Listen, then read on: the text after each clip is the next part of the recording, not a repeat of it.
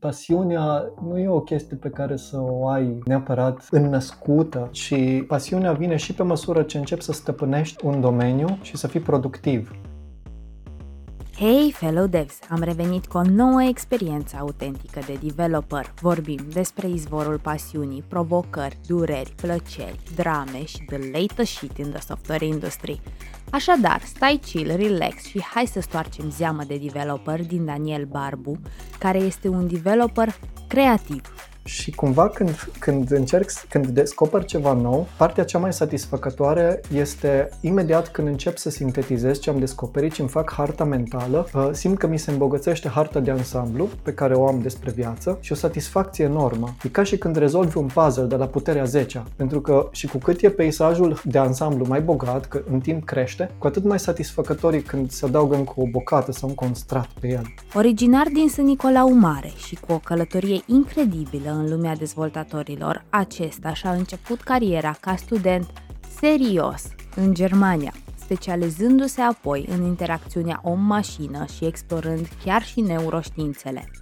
De la o perioadă boemă în Berlin la o revenire spectaculoasă în lumea dezvoltării, acum jonglează între tehnologii web, machine learning și rolul de tată a două fetițe creative. Să-l ascultăm azi cum împarte pasiunea sa pentru all things computers și cum navighează între două lumi fascinante, cea profesională și cea familială.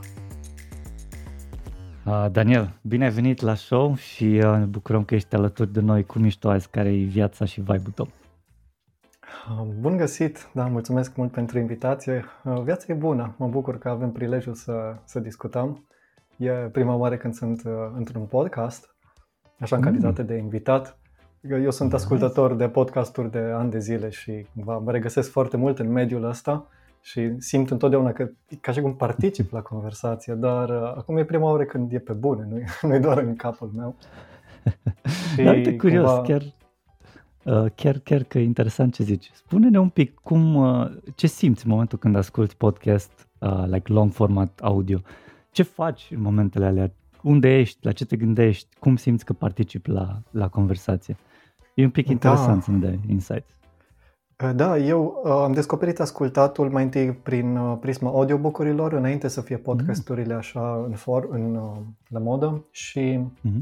uh, cu podcasturile mai ales îmi place să le ascult plimbându-mă, uh, plimbându-mă prin locuri cu puțini oameni um, și ca să nu-mi distragă oamenii neapărat atenția și uh, așa le asimilez cel mai bine. Mai ascult și în timp ce mănânc, dar de obicei, mai ales dacă sunt uh, uh teme profunde și așa cum uh, se întâmplă, de exemplu, la Lex mm-hmm. Friedman, pe care mm-hmm. l-am urmărit de multe ori, nice. uh, îmi face bine să mă plimb, să fiu în mișcare și în mașină de asemenea. Ascult mm-hmm. foarte bine podcasturi. Ce ți se întâmplă uneori să pierzi focusul sau să pierzi firul și să dai înapoi? Da. Să reasculți o da. bucată da. de... Da? Da, dar nu, nu în chestiuni, nu în discuții, să zic, filosofice, psihologice, de viață, ci când se discute chestii tehnice, cum e mm-hmm. cazul la Lex Friedman mm-hmm. sau cum a fost, de exemplu, aici la Zeamă de Developer când a venit Emanuel Martonca. A spus mm-hmm. foarte multe lucruri mișto și pentru că e mult sistem în ceea ce spune el și sunt bullet point-uri acolo de, de ținut uh-huh. minte, uh, la unele lucruri m-am întors, că a meritat. Uh-huh. Nice, bine de știut, mulțumim. Ne-ai și dat un feedback așa indirect. Da. Bine, mă. Daniel, hai să îi dăm uh, bice. După cum știi aici la Zeamă de Developer, povestim despre momentul ăla în viață când ai înțeles sau ai dat cu uh, să zic, gustul, ai dat de gustul programării sau de calculatoare. Trece-ne un pic în, uh, în revistă și explică-ne cum a fost pentru tine momentul ăla. Ce ai simțit, unde ai fost, ce ai gândit? Da, uh, mă bucur mult că ai pus întrebarea în felul acesta, fiindcă la alți invitați ați întrebat când a fost momentul când și-au descoperit pasiunea și tu m-ai întrebat când am dat de gustul calculatoarelor și pentru mine au fost lucruri diferite astea două. Mm. Pot să spun că mi-am conștientizat pasiunea abia acum câțiva ani și mă, eu mă apropii de 40, deci uh, Uf, e un istoric lung aici. mulțumesc. Dar prima oară am gustat calculatorul în clasa a clasa a doua, cred, a doua sau a treia. Tatăl meu a avut mhm. inspirația să cumpere un chip, chip 3 sau chip 03 se ah, chema. Revista, nu? Magazine. Uh, nu, nu revista, uh, ah, așa se numit calculatorul. Nu, calculatorul ah, era un, un fel de copie după ZX Sinclair. ZX Sinclair. Mm, um, okay. am, mai fost un, am mai fost un invitat aici la podcast care a menționat calculatorul ăsta și a spus că uh, a avut parte de un astfel de calculator în copilărie. Poți spune cine. Um, a fost o secundă. Stai așa un pic, tu ți-ai notat și acum cauți prin notițele tale? Uh, nu, doar... mă uit doar la... Uh, a, doar la că, fețe. Cred, doar la fețe mă uit. Cred că Dan Neciu a fost, dar s-ar putea să greșesc. Nu, a fost unul dintre invitați care a menționat calculatorul ăsta, ceea ce m-a, m-a uh, marcat uh-huh. așa plăcut. Pentru că de obicei nu, nu întâlnesc Ia cu oameni. Dată, să caut și eu. Deci chip de care? Sau Z? Chip 3 sau chip 03, chip 03 sau chip 3, așa se numea în România. Și okay. în străinătate era ZX Sinclair. Ah, da, da, da, da, da. Ok, l-am văzut. Interesant. Da, era un calculator cu o tastatură foarte uh, bogat annotată, deci aveai și literele, dar aveai nu numai literele și cifrele, ci aveai și simboluri speciale puse pe taste acolo, tot felul de taste speciale și mm-hmm. el rula cu un casetofon. Programele se încărcau de pe bandă magnetică. De pe casetă cu bandă din aia, dar e din aia exact. mică. Exact, exact, da. Trebuia pur și simplu racordat un casetofon și citea de acolo, întâi încărcai sistemul de operare, ceva Beta Basic sau nu știu cum se chema, și după aceea încărcai în cadrul sistemului de operare tot felul de jocuri. Și pe de o parte m-am jucat cu jocurile astea vintage, pe de altă parte avea un editor în care puteai să desenezi cu simboluri din tastatură. Era ceva foarte apropiat de ASCII art, dar nu erau semnele ASCII, ci erau niște semne speciale pe care cred că el făcea pe, pe dedesubt, executa niște comenzi de basic și desena chestiile astea pe ecran. Și aia a fost prima mea joacă cu desenatul pe calculator, că practic aveam un grid în care foloseam simboluri, simbolurile disponibile să, să desenez. Și tot aici am avut prima experiență cu debugging-ul, cum ar veni, sau uh, um, ca să zic așa, hacking-ul, uh, unele, toate jocurile aveau un, îți permiteau să le întrerupi execuția și să intri în codul sursă, direct în timp ce se executa. Mm. Nu știu exact cum, cum făceau asta și modificând codul în timp ce se rula, jocul continua, dar cu modificările făcute de tine. Eu nu știu ce făceam. Hacking. Da, puteai să faci hacking. Și nu avem nicio noțiune de ce structuri sunt acolo și ce se întâmplă, dar am mm-hmm. experimentat cu ele. Și Asta aveam, de exemplu... tu erai în, în runtime, era assembly, puteai să intri, că altfel n-aveai cum, sau ce puteai? nu știu ce era. Poate că mi-amintesc eu greșit și de fapt se reseta jocul când făceam asta și o luai iară de la capăt. Poate că asta era, deci nu... E mai probabil okay. să fi fost așa. În orice caz puteam să, să fac modificări jocului și uh, de exemplu, aveam jocul acela cu cărămizi, se num- variantele mm-hmm. moderne se numește, în variantele moderne este DX Ball, care ai o platformă pe care cade mingea și tu trebuie, trebuie mm-hmm. să o mhm. ricoșezi, să o prinzi și să o ricoșezi în sus și sus sunt niște da, da, da. cărămizi da. pe care le spargi. Da, da, da. Și puteam să intru, intrând în codul sursă, puteam să modific uh, amplasamentul. Cum era, exact, cum erau aranjate cărămizile, ce culori aveau și asta Interesant. a fost prima joacă. Câți da, ani deci aveai, Daniel, aici? Contact. Când ai avut primul contact? Prin clasa, clasa a doua, zis, nu? Mai. Da, în clasa Câți a doua. ani ai prin clasa a doua? 6, 7, 8, pe acolo, ceva 6, de genul. 7, 8, da, 7, 8, așa ceva. Uh. Deci te jucai dar a fost... cu leere de cărămizi pe atunci.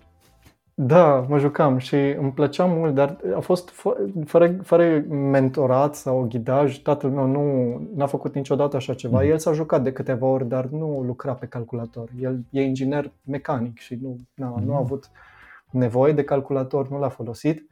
Era mai mult pentru joacă, dar uh, pe mine m-a interesat și să explorez părțile mm. astea. Asta și să înțeleg cam... hai, hai să ne imaginăm. Deci a venit tatăl tău, a propus să aduceți un calculator în casă. L-a pus acolo, toată lumea l-a văzut, ăla e calculatorul. And that was it. și de acolo încolo, ce s-a întâmplat în creierul tău? Ai văzut calculatorul, arăta funky, clar, că n-ai mai văzut probabil un calculator în like, uh, așa de aproape și să-l poți, uh, să-i, să poți, să-l poți butona chiar acolo. Să înțeleg că a fost prima sau deci prima interacțiune cu un calculator sau ai mai avut înainte? Am mai avut ceva, acum mi amintesc. Aha, okay. Uh, l-am vizitat pe tatăl meu la lucru de câteva ori când eram și mai mic și stăteam la el în birou și avea în birou un... Um, lucra la lucra la o firmă din St. Nicolau Mare, unde m-am născut eu, o firmă care uh-huh. făcea proiectări, proiecta diferite uh, uh, sisteme în tinichigerie și uh-huh. uh, acolo la biroul lui era un calculator, nu era un calculator simplu care putea însă să scoată la imprimantă. Avea o imprimantă incorporată și mă mai jucam cu el. Era, era un calculator de, nu știu, mai, ceva, făcea ceva mai mult decât să scoată bonuri știa un pic mai mult de atât, dar uh, așa mi-l amintesc eu și aveam voie să mă joc cu el și să tot scot hârtia. Aia a fost prima interacțiune cu un calculator mm-hmm. care mi și dădea feedback. Am înțeles. Și... Hai să ne întoarcem atunci când ai avut uh, prima interacțiune cu el acasă, cu alt calculator chip 03, da. zis. Da. Cum, uh, adică ce, ce te-a impulsionat pe tine sau cine, cine te-a împins să mergi să explorezi uh, astfel de, de calculator? Sau, împins. Nu te-a împins nimeni? Nu, nu m-a împins de, nimeni, din nu, a fost venit. Curi- curiozitate pură, da, Aha, și joacă. Okay. Pur și simplu joacă, nice. am explorat. Că așa am fost, eu așa am fost cumva, eu îmi amintesc că am primit, odată am, am făcut uh, un concurs cu sora mea, era mai mare, uh-huh. ceva concurs cu o joacă, am jucat un fotbal sau ceva în clasa întâi sau înainte să fiu în clasa întâi și am câștigat eu și atunci mama mi-a dat mie premiu și care a fost premiul meu? Am primit un caiet, un caiet mare de matematică pe care să pot să-l umplu. Mie îmi plăcea să inventez, să inventez adunări și scăderi și să le execut. Asta era joaca, joaca mea pe vremea Deci erai un geek încă de pe atunci, să înțeleg. Adică îți plăceau chestiile astea așa, deep. Cam, da, exploram foarte mult și, da, cumva nu, nu judecam, adică nu mă gândeam că astea mm-hmm. sunt lucruri care sunt importante sau sunt bine de știut și dacă nu le știi, nu știu, nu avem nicio conotație mm-hmm. că asta e ceva legat de valoarea cuiva, de succesul cuiva, de apreciere. Pur și simplu îmi plăcea să le fac. Și cu jocurile a fost tot așa, că am, a fost foarte immersive pentru mine să mă joc. Multe mhm. jocuri am avut pe, pe chip ăsta și eram deja setat, să, cu, curios față de jocuri, fiindcă văzusem la televizor ai mei au fost foarte inspirați să pună antenă satelit imediat în, uh, după Revoluție mm, și am prins nice. televiziunea germană și vedeam acolo reclame la Nintendo. Mm. și erau... Ți-a, dat, da, ți-a deschis un pic uh, ochiul pentru... Da, și m-a făcut foarte curios. Curios de experiență, că reclamele prezentau lucrurile mult mai puternic decât e de fapt în realitate, dar mm. deci eram, eram pregătit, eram primed să fiu curios. Și chiar dacă ce era pe chip nu era atât de impresionant ca jocurile pe care le vedeam în reclame, uh-huh. era totuși destul de puternic. Să era suficient. Acapareze. Auzi, da. Tu, te jucai cu, cu sora ta, ziceai, erai competitiv? Ai zis că te-ai primit un premiu la un moment dat. Cât de competitiv era și so- sora ta la un moment dat? Nu, nu mi-amintesc să, să fi fost foarte competitiv, fiindcă nu, ea e cu șase ani mai mare, deci nu se ah. punea problema foarte des să concurăm în ceva. Dar a fost o ocazie, a fost așa, poate că doar, uh, nici măcar nu, nu. Eu nu mi-am să fi fost încrâncenat, să câștig. Mm-hmm. Doar a fost un gest din partea mamei că, uite, ai, pentru că ai câștigat, iată, e probabil pregătită deja cadou pentru mine și mi l-a dat atunci. L-avea deja steșuit. Da, da să înțeleg da, că părinții tăi au fost uh, susținători în perioada asta când ai butat, să zic, cariera pentru în tehnologie sau în programare. O să povestim despre asta mai târziu, dar acum doar sunt curios de context. Cât, uh, pe o scară la 1 la 10, așa, dacă ne poți zice cât de susținut ai, te-ai simțit în perioada aia? Nu au perceput părinții mei ca fiind o ocupați, o preocupare intensă cu calculatoarele. Nu cred că mm-hmm. ei au realizat că eu făceam asta. Ei credeau că eu doar mă mm-hmm. joc, că nu le povesteam. Uh, mi se pare că le-am arătat mm-hmm. odată, dar parcă mamei i-am arătat sau. În orice caz, n-a fost, n-a fost o chestie discutată și tematizată. Noi copilul se joacă cu calculatorul și nici nu se punea problema. Nu, la noi că tot vine vorba aici de Palatul Copiilor. Mm. Exista și în Sfânt Nicolau Mare ceva genul Palatul Copiilor, dar nu s-a pus mm. vreodată problema să... Nu? Să, Am înțeles. Să, și nici la școală Deci era doar nu... pentru entertaining. Like pentru hai să have some fun, copiii au nevoie de ceva să se bucure de, and that was it.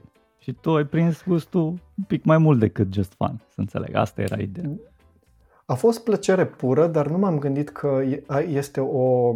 Nu m-am gândit la asta ca la un domeniu uh-huh. tehnic. Nu știu, da, așa, da, nu cum... Oricum, Astăzi se clar. pune problema.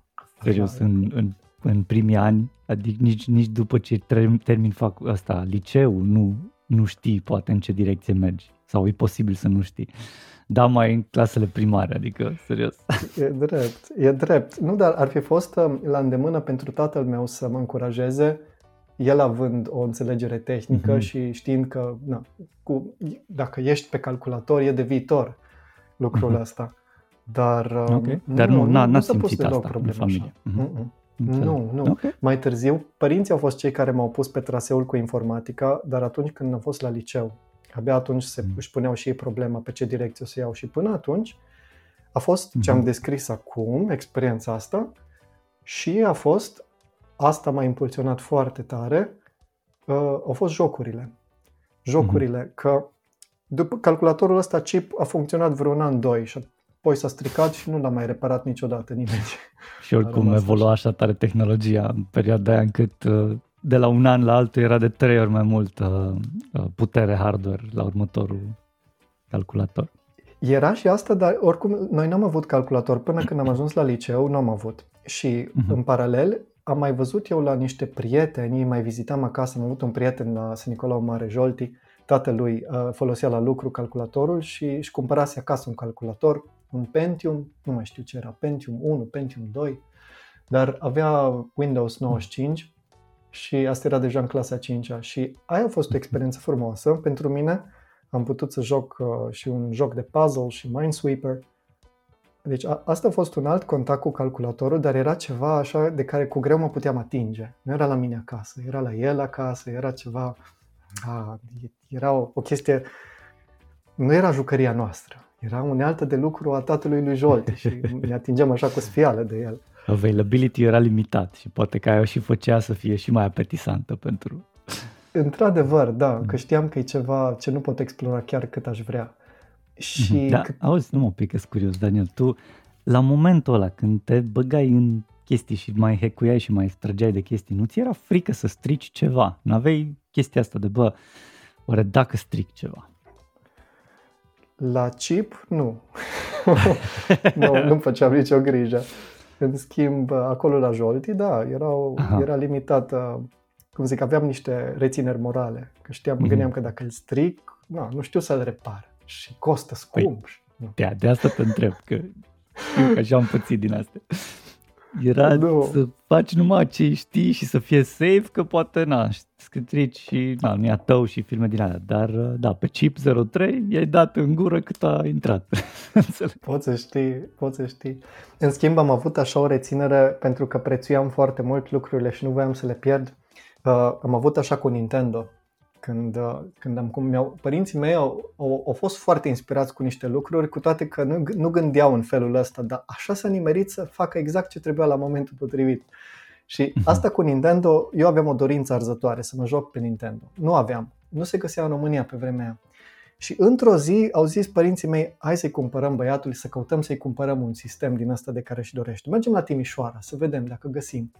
Și a avut așa o intuiție, tatăl meu s-a dus la Electronic BDK și exista în consignație un exemplar uzat din Germania adus acolo. Avea și două jocuri wow. pe două Și casete. două jocuri? Că aia vreau să te întreb, două că dacă jocuri. e fără jocuri, ce faci? Două jocuri, da. A fost o chestie minunată și în ziua aia mi-o amintesc încă, încă mi-o amintesc. Am și fost în vizită la niște rude de ale noastre din Timișoara, deci ne-a prins seara târziu până să ajungem acasă și deci asta a fost delayed gratification, că nu puteam să mă joc în ziua. Îl aveam, dar nu puteam să mă joc. A trebuit să aștept până ziua următoare, să-l pun la Până te întorci de la rude.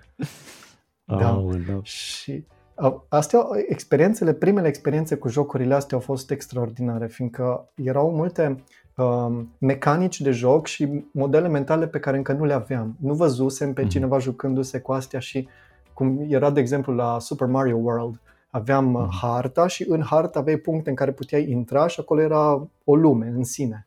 Și acolo te mișcai liniar de la stânga la dreapta. Și încet, încet am înțeles, am asimilat modelele mentale și era satisfacția că îmi creștea harta mentală și simțeam că mm-hmm. încep să devin stăpân pe un domeniu. și asta m-a ținut mult. Um, și au fost sensibile casetele alea. Dacă uneori nu mai mergeau, trebuia să le scoți, să sufli cu grijă ca să se dea jos praful de pe contact. Le la loc. Da, da. Spray de contact de la... Și totuși, Daniel... Spray nu am avut, nu. nu. Cine și ce te-a impulsionat să mergi pe partea reală, pe partea de mate info și să alegi liceul mai departe? Aici a fost uh, ambiția. A fost ambiția că um, asta mi-a insuflat o mama. Ea e o femeie foarte ambițioasă și uh, am vrut să punctez, am vrut să punctez bine în ce făceam. Nu eram neapărat setat pe direcție reală, asta mi-a fost mai degrabă sugerată de părinți, dar am avut o experiență bună în clasa 5 când a fost trecerea de la învățătoare la profesori și profesorii erau mai exigenți, materia era mai grea, profesorul noastră de matematică era notoriu de severă, de exigentă. Și în primul trimestru, ăla a fost cred că ultimul an în care mai erau trimestre, în primul trimestru, la teza de matematică, am trecut cu 10. Pentru mine a fost o chestie, nu, nu credeam că, nu aveam, nu aveam niciun fel de reper, o să pot, nu o să pot, mă simțeam doar um, atât de pregătit cât puteam fi, mai mult n-aș fi putut să mă pregătesc și am reușit să iau 10. Și asta cumva mi-a dat un, uh, a fost un feedback pentru mine că pot obține și ceva care e greu de obținut numai dacă muncesc, să muncesc serios. Și cu, cu la capitolul ăsta n-am stat prea bine când am fost nici măcar la facultate. Mi-a luat multă vreme să învăț, să, fiu, să am anduranță, să fac maratoane de învățare. Întotdeauna sprinturile mi-au mers bine, dar când trecea un timp nu mai, nu mai aveam, nu știam să-mi alimentez, să-mi alimentez uh, uh, munca cu entuziasm. Mm-hmm. Trebuie să învăț treaba asta. Și păi stai, asta stai, înseamnă... Hai, hai, să, hai să rămânem un pic aici, că e foarte interesant de săpat. Spune-ne da. acum, gândindu-te cu creierul tău matur, de la aproape 40 de ani, mulți înainte, cum dozezi tu în momentul de față și ce crezi că ai fi putut îmbunătăți atunci când nu știai să gestionezi? Oh, cum dozez acum? Uh, acum? Sprint versus maraton, că despre asta vorbim. Da, da. Acum sunt într-un... Nu-i bine nici asta, dar sunt într-un sprint permanent. Aoleu, păi să pare a fi maraton. Dar tu faci sprint în maraton. Da, eu com- am ajuns să le fuzionez cumva. Uh, este tot, e totul la intensitate. Adică am, am funcționat întotdeauna pe bază de entuziasm și cumva pe mhm. flow. F- mi-a mers foarte bine și am făcut, mereu mergeam în salturi. Și mhm. epuizarea îmi venea nu pentru că îmi consumasem energia din eforturi prea mari, ci pentru că se oprea alimentarea. Cu ce? Sursa cu entuziasm. De, cu entuziasm, exact. El era, eu mă alimentez din noutate și din progres. Și orice uh-huh. lucru îl încep, la început progresul e foarte bogat, e ușor de mhm. obținut uh-huh. progres, după aceea ating platforma, deja vine mai exact. puțin progres. Iar uh, cealaltă parte cu uh, noutatea ține aici ține de mine. Deci am, am învățat în timp să explorez mai cu atenție și să devin mai conștient de lucrurile neexplorate ca să mă rămână stârnită curiozitatea. Și atunci uh, sunt mult mai multe surse de noutate decât se văd la prima vedere și mă străduiesc să le identific, mi le și notez uh-huh. dacă e cazul și atunci ori de câte ori simt că m-am potmolit și nu mai am tragere de inimă, caut să fac ceva care este apropiat de lucrul ăsta, dar care are elemente noi, îmi stârnește chestia interesul și automat rămân in the loop. Cam asta mm-hmm. e abordarea. Interesant. Și acum, hai că eu am vreo 10 întrebări în cap, dar cel mai probabil o să le iau oarecum pe rând și nu o să se materializeze decât două. Dacă e să, să ne gândim un pic la sursa de energie pe care tu ai zis că e entuziasm. Entuziasmul cum îl produci? că el e sursă, deci input, e, e un fel de combustibil pentru tine. Dar cum produci da. combustibilul ăsta?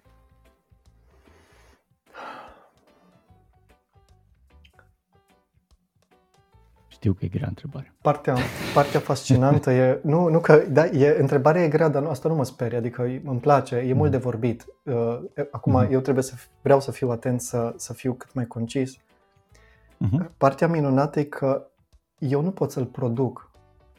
Eu pot doar să-i creez mm-hmm. condiții cât Context. mai bune și entuziasmul vine ca un fel de...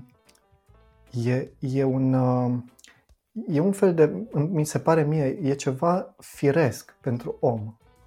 Deci stai să înțeleg, vine automat în momentul în care observi noutatea sau uh, ți se dezvăluie în fața ochilor noutatea și interesul, atunci generezi entuziasm. Care entuziasmul generează combustibil pentru ce ai tu nevoie ca să ai energie să-ți faci chestii mai departe. Da, în măsu- da, cu mențiunea că trebuie și trebuie și e nevoie și de libertate. Să-mi îngădui mm-hmm. să explorez ceea ce copiii fac în mod mm, firesc nativ, cum, da. și sunt nativ și sunt învățați să se oprească, să urmăresc, urmărească anumite obiective, să nu facă ceva că nu-i frumos, etc., etc. Și cred că aici e, e elementul cheie. Dacă îmi îngădui să explorez și găsesc lucruri noi, E un fel de bucurie, pur și simplu vine de la sine bucurie atunci când uh, descoper ceva nou și pentru mine întotdeauna a fost așa o, orice lucru l-am învățat, era într-un context de ansamblu. Știu, așa, eu din fire mm-hmm. sunt um, universalist. Adică eu sunt cumva din familia lui, cum sună, nu, să nu sune, um, să nu sune nu știu cum, dar prietenii mei sunt de al de Goethe, Leonardo da Vinci, uh, Leibniz, universaliștii ăștia, pentru care Aha. literatură, filosofie, teologie, artă, teoria luminii, matematică, era, era totul una, adică toate se legau între ele. Și mm. cumva când, când încerc, când descoper ceva nou, uh, partea cea mai satisfăcătoare este imediat când încep să sintetizez ce am descoperit și îmi fac harta mentală Uh, simt că mi se îmbogățește harta de ansamblu pe care o am despre viață și o satisfacție mm-hmm. enormă. E ca și când rezolvi un puzzle de la puterea 10 pentru că mm-hmm. și cu cât e peisajul de ansamblu mai bogat, că în timp crește, cu atât mai satisfăcător e când se adaugă încă o bocată sau încă un strat pe el. Hm. Și atunci, Foarte de multe ori, da, și de multe ori sunt în, practic, în, sunt în contemplație, un fel de, uh-huh. e un fel de contemplație când uh, aprofundez un subiect, fie tehnic, fie ceva de psihologie, de viață, când uh-huh. îl aprofundez și încep să văd cum seamănă asta cu altceva, uh, e ca și cum înțeleg mai bine viața. Și asta îmi dă o satisfacție foarte mare. atunci, Auzi, treapta... Uh, zi, zi, treapta, hai că nu rost Treapta a doua este, mo- sunt momentele ca și cel de acum când mhm. putem împărtăși. Și am avut uh, ocazia să întâlnesc cu oameni în viață care să rezoneze cu chestia asta și mm-hmm. amândoi aveam bucuria asta, stai puțin, chestia asta se întâmplă foarte rar, pe bune și tu trăiești așa, da. Și se ridica părul, se făcea părul băciuca și se piele de găină și wow, da, așa e, așa e, da, super. Da, ți se întâmplă uneori să începi proiecte sau să fii super entuziasmat de ceva și pe urmă, pentru că nu mai ai entuziasm, să-l oprești all together și să îl arunci la gunoi sau să-l pui pe pauză indefinit. Da, da. Okay. Și când am fost mai tânăr, eram, eram foarte frustrat din cauza asta, fiindcă mă simțeam, uh, simțeam că e o slăbiciune, o inabilitate, o dezabilitate de-a mea, mm-hmm. dar uh, când am, am învățat despre Leonardo da Vinci că și el făcea asta, am fost mai liniștit, am zis ok. Ok, dacă și ăștia mai mari fac, las că e ok, nu-i stres. Da, și tot sunt... așa, ca să, ca, să dau, ca să dau acum un teaser pentru mm-hmm. cine ne ascultă, tot așa am, am uh, procedat și când m-am lăsat de facultate. Mi-a fost mm-hmm. cât de cât uh, greu să, să-mi asum decizia când am auzit că și Bill Gates a făcut așa, și Steve Jobs a făcut așa, băi, adică, scuză-mă, eu, nu mi-e rușine să mă compar cu ei. Hai să trecem atunci către încolo. Deci tu ai făcut liceu în uh, Timișoara, ai zis că a fost mai mult o decizie care ți-a fost insuflată sau ți-a inspirat um, familia să te duci pe, pe partea asta de informatică real mate, nu? Da, da. Așa și hai, hai să vedem, în, în ce oraș ai făcut liceu? La Timișoara. Timișoara, nice. Ce liceu? Deci, tras, tras, la Leno am fost, Leno, secția de nice. mate info la Leno. Traseul a fost așa până între a 6 la St. Nicolau, secția germană, a 7 uh-huh. a 8 a Timișoara, Lenau, pregătire pentru liceu și uh-huh. apoi dintre a 9 până între a 12 secția mate info. Am vrut inițial so- uh, științe sociale, că vreau să mă fac avocat, m-am răzgândit, așa m-au stai, răzgândit stai. părinții. Și, a, părinții te-au răzgândit. m-au răzgândit, da. Și, dar nu că, adică au știut ei cum să pună problema. Am zis, du-te la Mate Info pentru că nivelul e mai ridicat și dacă drept poți să faci oricum. Dar poți acolo să te întorci oricând. Da, știu, Poți să te întorci, da, da. și, și până la urmă a fost bine și cu matematica și cu fizica. Nu am fost mm-hmm. exigent deloc între a 9 și între a 10 Abia între a 11 am început pentru că mi-a plăcut analiza matematică mult și am simțit mm-hmm. că mă mm. apropii cumva de, de devenea filosofică treaba. Deci uh, cu derivatele și așa mi-a așa. plăcut tare mult și mi-au captat interes. X tinde către infinit și chestii din astea. Ai, da. Uai, deci trebuie să ne gândim Devenea romantic. spre infinit. Da, da, da. Și după aia din alea, infinit pe infinit, zero pe infinit, cât sunt astea? Oh, shit, stai exact. E, yeah, e, yeah, e un pic filozofică treaba, bine zis. Da, da, și mi-a plăcut mult asta și între a 12 m-am pus foarte serios pe treabă că după ce petrecusem liceul așa, inclusiv jucându-mă mult pe calculator, că deja am avut mm-hmm. calculatorul meu propriu, între a 12 a mhm. fost pregătirea uh, serioasă pentru facultate, bacalaureat și facultate, dar mult focus pe astea reale, matematică, fizică și informatică mai puțin. Uh, a fost o, asta am decis eu că e timp să mă ocup de informatică mai târziu. um, noi făceam informatică, dar nu făceam La fel atât ca și bine. cu avocatul, nu? E ok să te întorci înapoi la filo și avocăție, dacă e cazul. Dacă e ca... Da, nu, nu era asta, ci eu nu, nu? înțelegeam nu înțelegeam de ce este nu înțelegeam ce presupune informatica. Era, okay. era foarte slabă Dar la liceu n-ați făcut algoritmi și alte chestii și...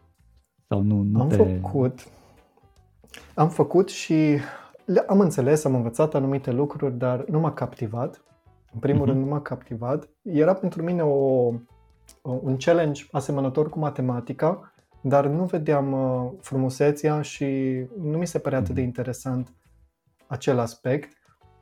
Aha, deci tu bine zici că, că tu pasiunea, pasiunea n-ai prins-o de atunci, de când ai gustat prima oară calculatoare, ci mult mai târziu da. pasiunea pe bune către, pentru cariera pe care o ai. Hai că vorbim și de carieră imediat după ce înțelegem cum ai ajuns la facultatea care ai lăsat-o și care n-a fost în România. Da, da. Aici cu, cu informatica la liceu e tare interesant că eu aveam colegi care, chiar dacă nu erau programatori notorii, știau să hackuie.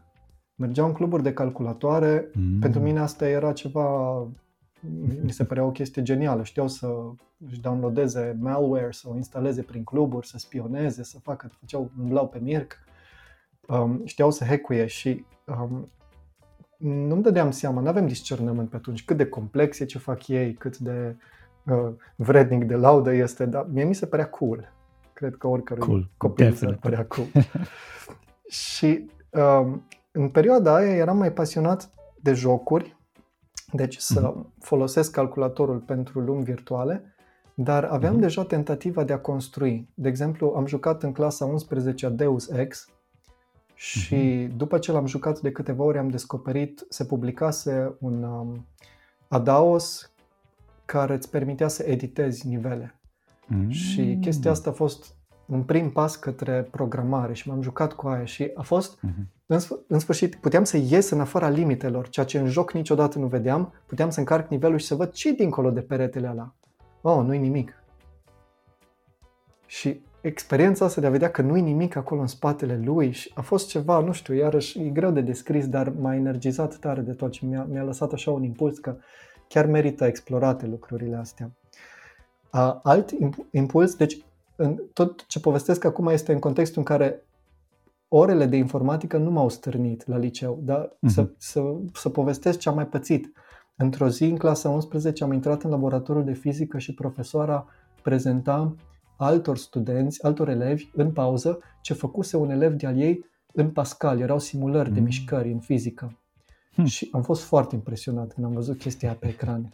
Și mă gândeam, Uite, se poate face asta Asta în Pascal? poți face, da. Nu doar algoritmii ăștia de sortare și chestii super boring care exact. le fără să trebuiască să le înțelegi neapărat.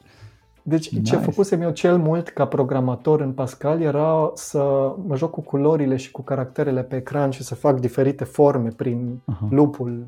Deci e un fel de artă generativă, dar foarte prim, primitivă. Da, auzi și... mai, Daniel, tu pare să că ești un artist așa în sufletul tău. Nu te-ai, de, nu te-ai găsit ca fiind artist. Până ba da, ba da, da. Tocmai de asta m-am lăsat de facultate, da. Credeam că nu-i de mine drumul acesta. Da, păi dar, îți plăcea uh, să construiești, îți plăcea să craftui uh, uh, level-uri, nu? Nivele de, uh, prin acel map editor, din câte am înțeles, nu? Da, da. Îți plăcea să te joci cu culori și cu liniuțe și cu chestii în Pascal, care să, să nu uităm că e o corvoadă să faci chestia acolo. Da, a fost, okay. Uh, lucrurile astea m-au prins pentru că era satisfacție imediată și vedeam uh-huh. că de asta mă, mă și regăsesc când ce au spus mai mulți invitați și Cătălin Bora zicea de asta că preferă mhm. frontend-ul pentru că vede, vede feedback-ul și Mădălin Găgeanu. Tot da, acolo. Da. Și la, a mai fost un moment cheie într-o zi, într-o doară, un stu- elev mai în vârstă ca mine, în magazinul școlii, noi nu prea vorbeam de obicei, dar într-o doară i-a venit inspirația să-mi povestească că să-mi povestească despre 3D și că 3D-ul nu este 3D decât dacă faci luminile și umbrele cum trebuie. Reflexiile, alea fac 3D-ul. Eu nu aveam context ca să înțeleg câtă dreptate are el, dar a rămas cu mine ani de zile chestia aia și mi-a dat mult de gândit și hmm. lucrurile astea cumva au fost niște, s-au, s-au acumulat în timp și m-au făcut foarte curios să explorez când a venit vremea. Explorez mai, mai exact. Dar păi cum, după cum ziceam, nu, pregătirea de info n-a fost foarte bună la liceu și mm-hmm. nu a fost suficient de interesantă. Dar deci nu ți-a stârnit. Acolo ai făcut doar algoritm de dragul de a face algoritm și profesoara voastră sau profesorul vostru o arătat acea chestie șmecheră care te-a inspirat sau altă profesoară? Uh, nu, la școală a fost, a, la școală, a, a, ne-a arătat ceva foarte te, te referi la, la desenul? La, la chestia ce a făcut un student sau un elev care a făcut chestia de, de fizică și de particule sau ce am înțeles eu cel puțin în Pascal, da, care te-a inspirat. A, aia n-a fost, da, n-a fost aia... la informatică, a fost la fizică. Ah, la fizică, ok, ok, înseamnă că am scăpat eu chestia asta. Bun, super da, interesant. Și au zis da. că în Pascal a făcut-o. Da, da. Interesant. Da. Bun, deci să, să înțeleg că a fost un mic uh, issue acolo că n-au reușit probabil profesorii să vă stârnească curiozitatea pentru algoritmică și ce, ce presupune scula asta, programare și ce poți face cu ea. Dar da. nu e nicio problemă, că ai mers mai departe și ai terminat, uh, ai mers la bacalaureat. Hai zi un pic, ce, povestește-ne ceva care ți-a rămas în cap, așa mai cu aromă de, de nostalgie sau poate chiar frustrare de la bacalaureat. Ce mai ții minte? Um, Hmm. A fost, uh, a fost frumoasă experiența, fiindcă am, m-am eschivat să învăț pentru bacalaureat destul de mult la anumite materii, printre care limba română, cu toate că mi-a plăcut, din totdeauna mi-a plăcut filologia și să scriu mi-a plăcut, dar materia de bacalaureat, eu am, am avut o problemă cu abordarea asta old school în care nu ți se permitea o interpretare proprie și toate analizele literare pe care trebuia să le redăm ad literam, eu cred că au o valoare foarte mare dacă știi să faci singur analiză literară. Dacă nu știi să faci, n-are rost să le... E, e, ți se strică toată dragostea pentru puțina dragoste pe care poate o ai nativ, așa, nu mai, gata.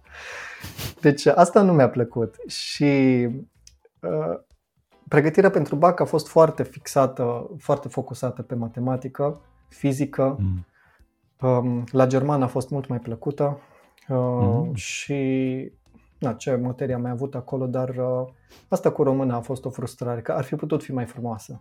și îmi pare mhm. rău de toți elevii care trec prin experiența asta, pentru că literatura, cred că pentru cine a văzut uh, filmul Dead Poets Society, cred că e limpede că literatura e făcută să, să te facă să simți viața mai bine, să simți mai multă viață, să te umple de ceva, pe când pe săraci elevii seacă de viață când se face literatura la școală. Bine zis. Da, auzi, să înțeleg, tu ai, tu ai fost la Lena, aia înseamnă că ai învățat în germană toate celelalte materii.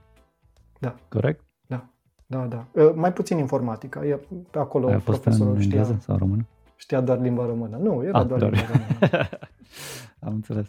Și cum, da, un pic, o... ce, a, a, fost, uh, a fost mai greu pentru tine sau tu știai deja germană? Păi a fost firesc. Eu m-am obișnuit cu asta. Din clasa 1 făceam o materie în plus, din clasa 1 totul era în, ger- în germană, mă uitasem mult la televizor în limba germană, jucasem foarte multe jocuri, mai ales uh, RPGs mm-hmm. în mhm. limba germană, era mm, foarte firesc. Totul era în germană, am înțeles. Păi hai zine da. măcar o vorbă, două de duh în germană, să rămână ascultătorii cu niște germană în urechi. Nemțește. Oh, asta e bună. O vorbă de duh? O vorbă de duh. Sau o vorbă pe care tu o consideri care stă la, la baza, la corul uh, valorilor tale morale, hai să zic așa. Mm. Sau pur și simplu ce trece da. prin cap. Da, da, da, că am, un, am una de duh, dar nu e ușor de ținut minte, dar e frumoasă ca înțeles. Um, eu, în începutul unei poezii de Hermann Hesse și spune Jedem Anfang wohnt ein Zauber inne, der uns beschützt und der uns hilft zu leben. Și în traducere, uh, în fiecare început locuiește un farmec sau o magie care ne ocrotește și ne ajută să trăim. Au? So deep. Da. Nice. Da, ce, ce fain uh, cu limba germană e că mi-a dat posibilitatea să fac, uh, să mă gândesc mai mult la cuvintele pe care le folosesc și uh-huh. de aici învățăm multe despre cum gândim. De exemplu, în limba germană, termen, cuvântul termen este begriff și dacă îi faci mhm. o analiză etimologică, vezi că rădăcina este de la greifen. Greifen înseamnă to grab. Mhm. Deci ar fi um, ceva devine termen în mintea ta în momentul în care îl poți prinde cu mintea ta. Și să-l prinzi înseamnă că îl poți, te poți juca cu el. Deci ai priză, ai control asupra lui și chestiile astea m-au ajutat mult să limpezesc așa niște noțiuni. Da. Da, tu, ai, tu ai stat cu germana de ceva timp și cu româna, probabil și cu engleza. Cum ai da. simțit tu că au evoluat uh, limbile astea de când le-ai învățat tu așa cum le-ai învățat prin liceu și până acum? Și cum le folosesc Gen Z și generațiile foarte, foarte noi? Cum vezi tu dinamica asta? Cum a evoluat limba atât vorbită în mod uh, natural și normal, atât pe social media cât și între oameni? Sau, sau n-a evoluat? A rămas la fel? Cum simți? Nu, nu, evoluează mereu. Evoluează mereu fiindcă ni se schimbă cultura și uh, nu, nu pot zic că am o, o imagine de ansamblu și nici nu nici n-am mai urmărit-o cu atâta interes în ultimii ani. Uh-huh. La germană, cu germana am destul de rar contact de vreo 5 ani încoace, nu, nu prea mai am contact cu limba germană, deci n-aș ști cum se vorbește astăzi, dar și, și româna și germana se englezesc, ambele uh-huh. sunt anglificate din ce în ce mai puternic. Uh, multe inserții de expresii care au sens în chat au, s-au născut în chat și în mediul de chatting și sunt folosite cum ar fi lolu sau uh, GTG sau da, poate expresii, oricum lapidare, deci expresii scurte, mm-hmm. um, mimuri, foarte multe mimuri, atât cât mm-hmm. se mhm. pot face în, fără să vezi o imagine, doar din, din uh, cuvinte. Și mi se pare că devin din ce în ce mai simple, pentru că mai ales, uh, nu știu, engleza, cum o vorbesc englezii, nu am termen de comparație, că nu am destul contact cu ei, dar engleza, cum o vorbesc românii, mm-hmm. mi se pare că e foarte um, ușor să aluneci pe panta simplismului ca să te faci înțeles cât mai ușor, că toată lumea vorbește engleză într-o măsură. Mm-hmm. și te înțelegi dacă... chiar dacă vorbești fără subiect și sau poate predicatul mai freci să, să-l Cam așa. suntești. Cam, cam așa și eu cumva am, am și dragoste față de limbi și îmi place să aleg cuvintele ca să fie înțelesul cât mai aproape de ce vreau să transmit, dar în mhm. unele contexte, nu știu, poate mai de mult mi se și lua nume de rău. De ce vorbesc cu accent de parcă am fi în de parcă Anglia? De, exact, de parcă. și, dar și cu, și, și, cu, și cu român am avut problema asta. Deci fii atent, eram, eram în Germania, da? Veneam de două, trei ori pe an în țară. Cât stăteam în țară, ieșeam prin baruri, toată ziua eram la băute, la, cu chitara după mine, fine. Și când vorbeam, uh, vorbeam așa cum eram obișnuit să vorbesc în Germania limba română. Eu în Germania eram înconjurat de prieteni care aveau aceleași interese. Filosofie, tehnică, tehnologie, citeam cărți din astea de al de Patapievici. Asta ne plăcea nouă. Context. În momentul ăla când era la facultate. Da, facultate la care ai făcut-o în Germania. În Germania, okay. da, da. Bun, și, și mă întorceam în țară. Continuă. Veneam în țară și uh, la un moment dat eram în localul, faimosul local Scârți din Timișoara. Atât, clar. și eram acolo și eram cu niște străini la masă și, da, simpatici. Unul dintre ei zice, bă, dar de ce tot vorbești așa? Vorbești și tu ca oamenii normali. Cine te crezi? Ești la facultate? Ești la catedră? Și m-am supărat pentru că eu chiar eram în elementul Insultă. meu și zic, mă, omule, eu așa vorbesc. Asta, vorbesc, asta e româna pe care vorbesc cu prietenii cu care sunt dincolo. Când ne întâlnim, asta discutăm. Un, un prieten de-al meu era actor, celălalt era și el om tehnic, dar cu părinți muzicieni. Asta era un Mai bășcălie aici, în partea asta de România, e, e mult mai... Uh, și, și limbajul mai, mai simplist, fără prea multe cuvinte sofisticate, este the way to go, ca să te faci bine înțeles, clar pentru toată lumea și cu un limbaj cât mai comun și simplist. Unfortunately.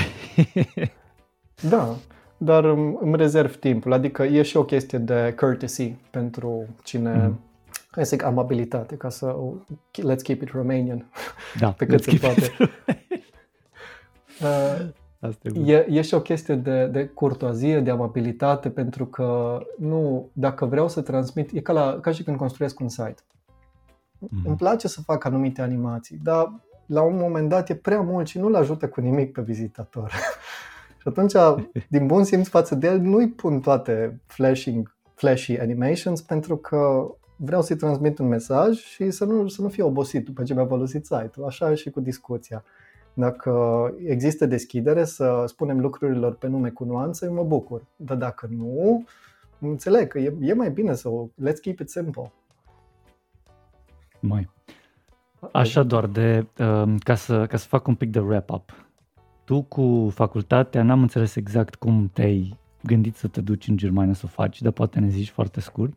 După care, da. după vreo cam trei ani, ai zis că s-a terminat cu facultatea, dar aia nu a însemnat că ai plecat din Germania, ai mai rămas încă acolo. Și dă-ne un pic cam cu așa, motivul pe de ce te-ai întors înapoi în țară după o perioadă de aproape 8-9 ani pe care ți-ai petrecut acolo. Da. Dă-ne un pic context, așa, în 2-3 minute. Ok. Deci, pe scurt, de ce am decis să merg în Germania? Aveam uh-huh precedent, la liceul nostru, mulți plecau în Germania și mulți se și angajau, se puteau susține financiar acolo. L-am întâlnit pe un absolvent cu o generație mai în vârstă decât mine, în vacanța dinainte de clasa 12 El mi-a expus cum trăiește, ce face și m-a convins că se poate și că e accesibilă toată povestea asta. Un altul a fost atât de bun încât să mă ajute cu birocrația. După ce începuse clasa 12 el m-a impulsionat să-mi pregătesc documentele și așa mi s-a trasat uh, cumva plecarea. Uh, alegerea facultății am făcut-o, iar tipic, cu ambiția insuflată de mama. M-am dus la unul din profesorii de la noi din liceu care erau veniți din Germania și l-am întrebat Herr profesor, care este cea mai bună facultate de informatică din Germania? Mi-a zis, da, Karlsruhe, bine, merg la Karlsruhe, m-am înscris acolo. La ce? Mai zi, mai zi răt. Karlsruhe. Karlsruhe. Karlsruhe. Între timp mm. se numește KIT, Karlsruhe Institute of Technology. Pe mm. vremea aia era doar Vezi. Politehnica. Și așa am plecat.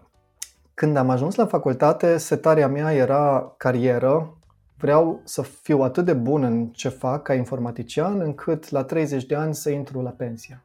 Asta era cumva idealul meu. Și nu Stai înțelegeam așa, 30 încă... de ani? 30 de ani, da, așa, așa imaginam eu că să... Nu.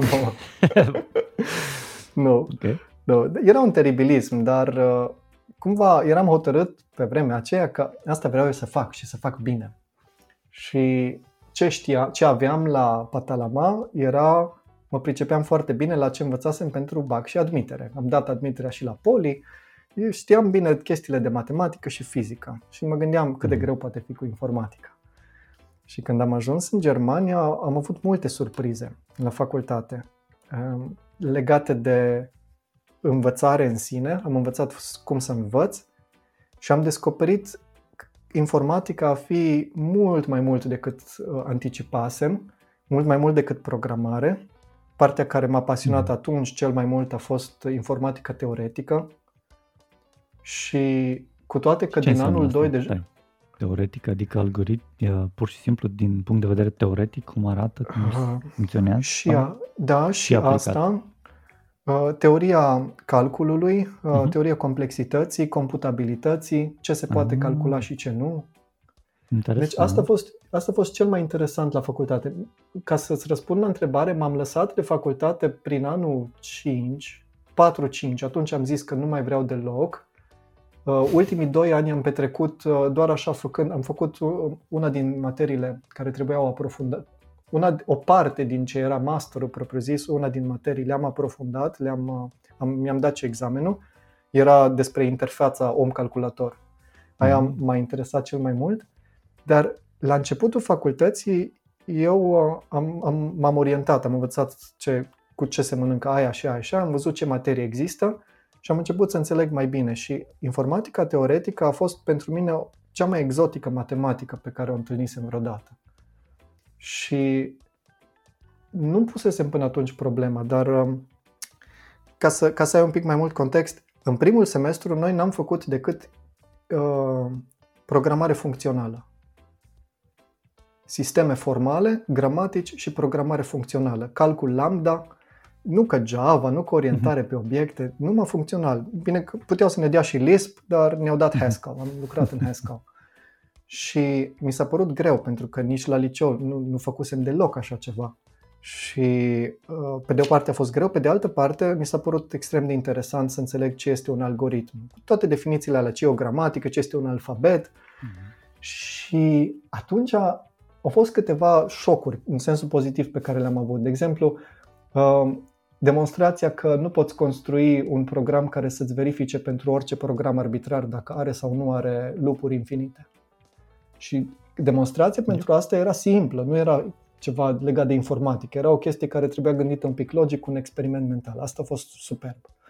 Apoi, uh, nu orice funcție se poate calcula. Și cum adică în orice funcție se poate calcula? și ne-am spus atunci, ca să poți calcula o funcție trebuie să existe algoritm, procedură. Ca să existe trebuie să-l poți scrie cu un alfabet finit, un set de simboluri finite, într-un set de cuvinte finite să descrii pașii, după convenția înțelesului cuvintelor.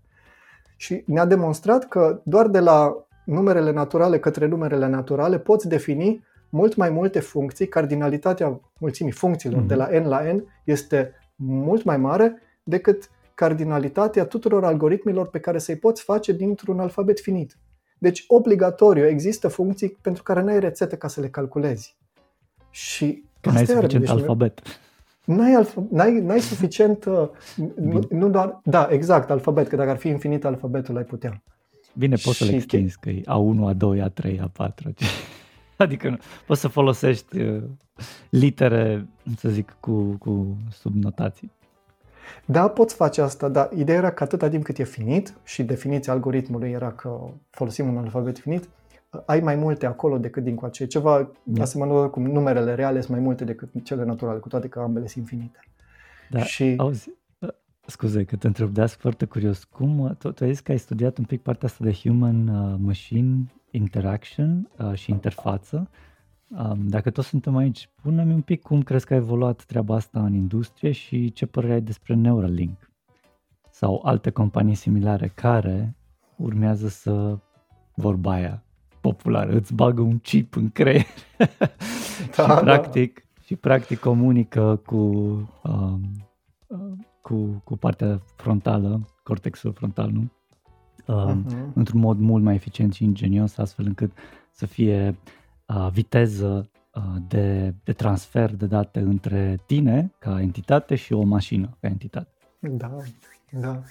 E fascinantă treaba asta.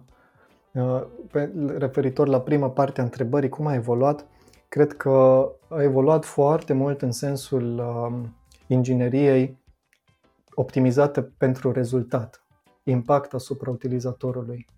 S-au cristalizat foarte bine pattern se știe ce funcționează și ce nu. Pe vremea aia încă se mai bâșbăia, era entuziasmul ăsta de am descoperit o lume nouă, let's go crazy. Se făceau și multe interfețe care nu, nu, nu funcționau bine ca psihologic vorbind, dar în psihologia cognitivă aplicată pe interfețe a, a produs până astăzi multe, multe pattern consacrate și știm că merg. Mm-hmm. Din păcate, e și ușor de um, făcut o, o armă din chestia asta. Adică ok, hai vorbim de frici, pot... zine. Ce frică frici. ai tu despre? Ce frică ai despre inte- integrarea asta cu mașina într-un mod foarte intim și intrusiv? Și totodată, dacă suntem aici, hai să abordăm și partea asta de AI, după părerea ta, din punct de vedere da, a da. fricilor tale pe care le uh, Da, nu, nu pot zic că mi-e foarte frică, dar sunt, sunt puțin îngrijorat, dar nu, nu e o frică propriu-zisă. Văd, văd riscurile. Uh, până să ajungem la implanturi, pur și simplu un ecran care îți oferă infinite scroll te poate hucui și să-ți distrugă viața. E destul. Facebook, Facebook. A, așa. Deci asta deja, asta deja e o chestie cu care noi trebuie să ne responsabilizăm și să învățăm să practicăm igienă la, nivel, mm. Uh, la nivelul uh, comportamental. Referitor la Neuralink, uh, mie mi se pare că trebuie mare precauție aici. Elon Musk vine cu argumentul acesta că dacă nu fuzionăm cu AI-ul ne va învinge, ne va domina și că e păcat să nu folosim uh, capabilitățile AI-ului și să ne extindem capabilitățile noastre native. Dar nu am văzut vorbindu-se despre riscul ca odată ce te-ai integrat cu AI-ul să nu-ți mai funcționeze bine mintea. Adică dacă astăzi un infinite scroll poate să mă răpună și să mă bage în depresie, ce poate să facă un AI care știe să-mi trimite impulsuri direct în creier și ce riscuri sunt acolo? mai ales că poate nu sunt secure aplica- aplicațiile, adică măcar, măcar de ar funcționa cum trebuie, dar pot fi și hackuite. Și factorii ăștia trebuie să adresați cu mai mare seriozitate înainte să ne desfășurăm așa cu cercetarea. Asta mi se pare mie clar, că e un mare clar. risc. Oricum se fac, și... din câte am înțeles, pași mărunți către chiar au primit aprobare să, să facă implant pe, pe oameni recent, cred că anul trecut și urmează să îl uh, folosească pentru, pentru a remedia tot felul de boli deosebit de greu de, um, de fixat sau de rezolvat altfel. Practic face un scurt circuit sau o legătură sau reface circuitele uh, nervoase din, uh, din sistem, nu? Practic ai într-un... Bine, nu-i nou, ce, ce fac ei nu-i nou, doar că precizia cu care implementează uh, pentru că e un robot acolo care practic implementează chestia asta din câte am înțeles și are precizie foarte, foarte bună, like nano, nanometers and, and, and below. Și uh, ideea de bază uh, este deja folosită din câte am înțeles și a fost folosită, dar ei o perfecționează, nu reinventează roata. Deci lucrurile astea s-au mai întâmplat. Vezi oameni care au ceva așa în cap băgat și, na, pentru că au tot felul de dizabilități specifice, uh, merg cu dispozitivele alea după ei. În schimb, uh, Neuralink ce propune este o soluție uh, intruzivă, dar care să nu se vadă. Like, nu se vede că ai implantul respectiv. Și pare destul de interesant. Oricum, am, am urmărit și evoluția, pare să fie în direcția pozitivă. Și da, ai menționat faptul că e și ideea asta de integrare cu AI. Aia vine mult mai târziu. Dar da, e, e de urmărit, e de văzut. Este, dar și până să ajungem acolo la AI, eu cred că mai este un risc strict la nivel fiziologic. Uh, noi suntem, cred că în creier se întâmplă lucruri uh, imprevizibile dacă începi să te joci cu chimia și cu mm-hmm. câmpurile electrice din creier. Și cu chimia cred că aici... încă nu se joacă decât dacă iei pastile sau îți schimbi ceva pentru hormoni în stuff, dar uh, cu câmpuri electrice cu siguranță se joacă. Nu știu dacă se poate să fie read-only for now pentru început, astfel încât doar să urmărească activitatea și să nu facă nimic. uh-huh. Dar cu, cu certitudine o să, o să fie și uh, right, not just read-only. Da, să vedem cum evoluează. Eu le urmăresc cu interes lucrurile astea, dar uh, mi-aș dori mai multă, mai multă precauție, așa cum e și în lumea AI-ului. Cei care uh-huh. spun, uh, ne avertizează că sunt riscuri în ei, spun să fim mai precauți că lucrurile scapă ușor de sub control. Clar. Nu neapărat că devine autonomă inteligența, ci că avem o tehnologie deja deployuită care deja face daune și nu știm cum să, ne, să o scoatem din sistem. Deja lucrează și hmm. da, e greu de dat înapoi. Ce sunt multe soluții propuse și oameni cu foarte multă experiență și uh, greutate vorbesc despre câteva.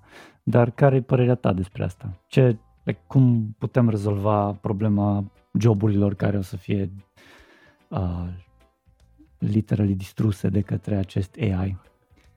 Hai să zicem general că... intelligence for now. Cu toate că mai avem da, până acolo un pic. Mai avem și cred că mai avem mult până acolo. Dar vor apărea multe joburi noi. Adică joburile întotdeauna mhm. traduc efortul uman da. în, uh, într-un livrabil care are valoare pentru cineva. Și pe măsură ce tehnologia asta apare și e tot mai sofisticată, ni se schimbă și viețile și apar use case-uri noi, apar nevoi noi, apar probleme noi. Um, și nu, nu prea îmi fac griji că vor, vor pieri unele joburi, dar vor apărea altele și este necesar mhm. să ne adaptăm mai bine și cred că la cât de pronunțat e ritmul de schimbare, mai ales pentru oameni în domenii tehnice, ar cam trebui să ne învățăm să trăim cu AI-ul și să ne folosim de el zi de zi. Mm-hmm. Așa cum ne folosim de cum, Google. Cum îl folosești tu? Ia de un pic din casă. Ce folosești tu acum? Ceva large language model? O da, grămadă da, da, pe piață. Folosesc ChatGPT-ul, folosesc uh, Copilot-ul de la GitHub. Mm, nice. ChatGPT-ul îl folosesc uh, pentru, mm, pentru a învăța tehnologii noi. Când învață oh. o tehnologie nouă, uh, dacă Joacă sunt... rol de asistent, cum ar veni? Johnny, zici, băi, uite, eu sunt aici să învăț chestia asta, zi arată-mi, fă punem întrebări, lucruri de genul ăsta? Uh, mai degrabă îi pun eu lui întrebări Aha. cu chestiuni care nu sunt atât de evidente. Fiindcă dacă este să fac eu documentația tehnică niciodată nu este ea are multe piese care pot fi puse în legătură unele, unele cu altele și atunci înțelegi uh, care e legătura între ele, dar nu e neapărat evidentă treaba asta. Trebuie singur să mhm. analizezi în stânga și în dreapta și dacă îl întrebi pe ChatGPT poate să-ți spune instantaneu, da, uite, asta e legată de aia în mhm. felul ăsta. Și Dă-ne un exemplu ipotez... concret. Cum ai folosit? Uh, l-am folosit recent. Am avut un proiect uh, în care am folosit uh, MongoDB cu niște agregări ultra complexe. Și până atunci n-am mai făcut agregări foarte complexe pe mhm. MongoDB. Deci imaginează gen 15-20 de pipeline stages.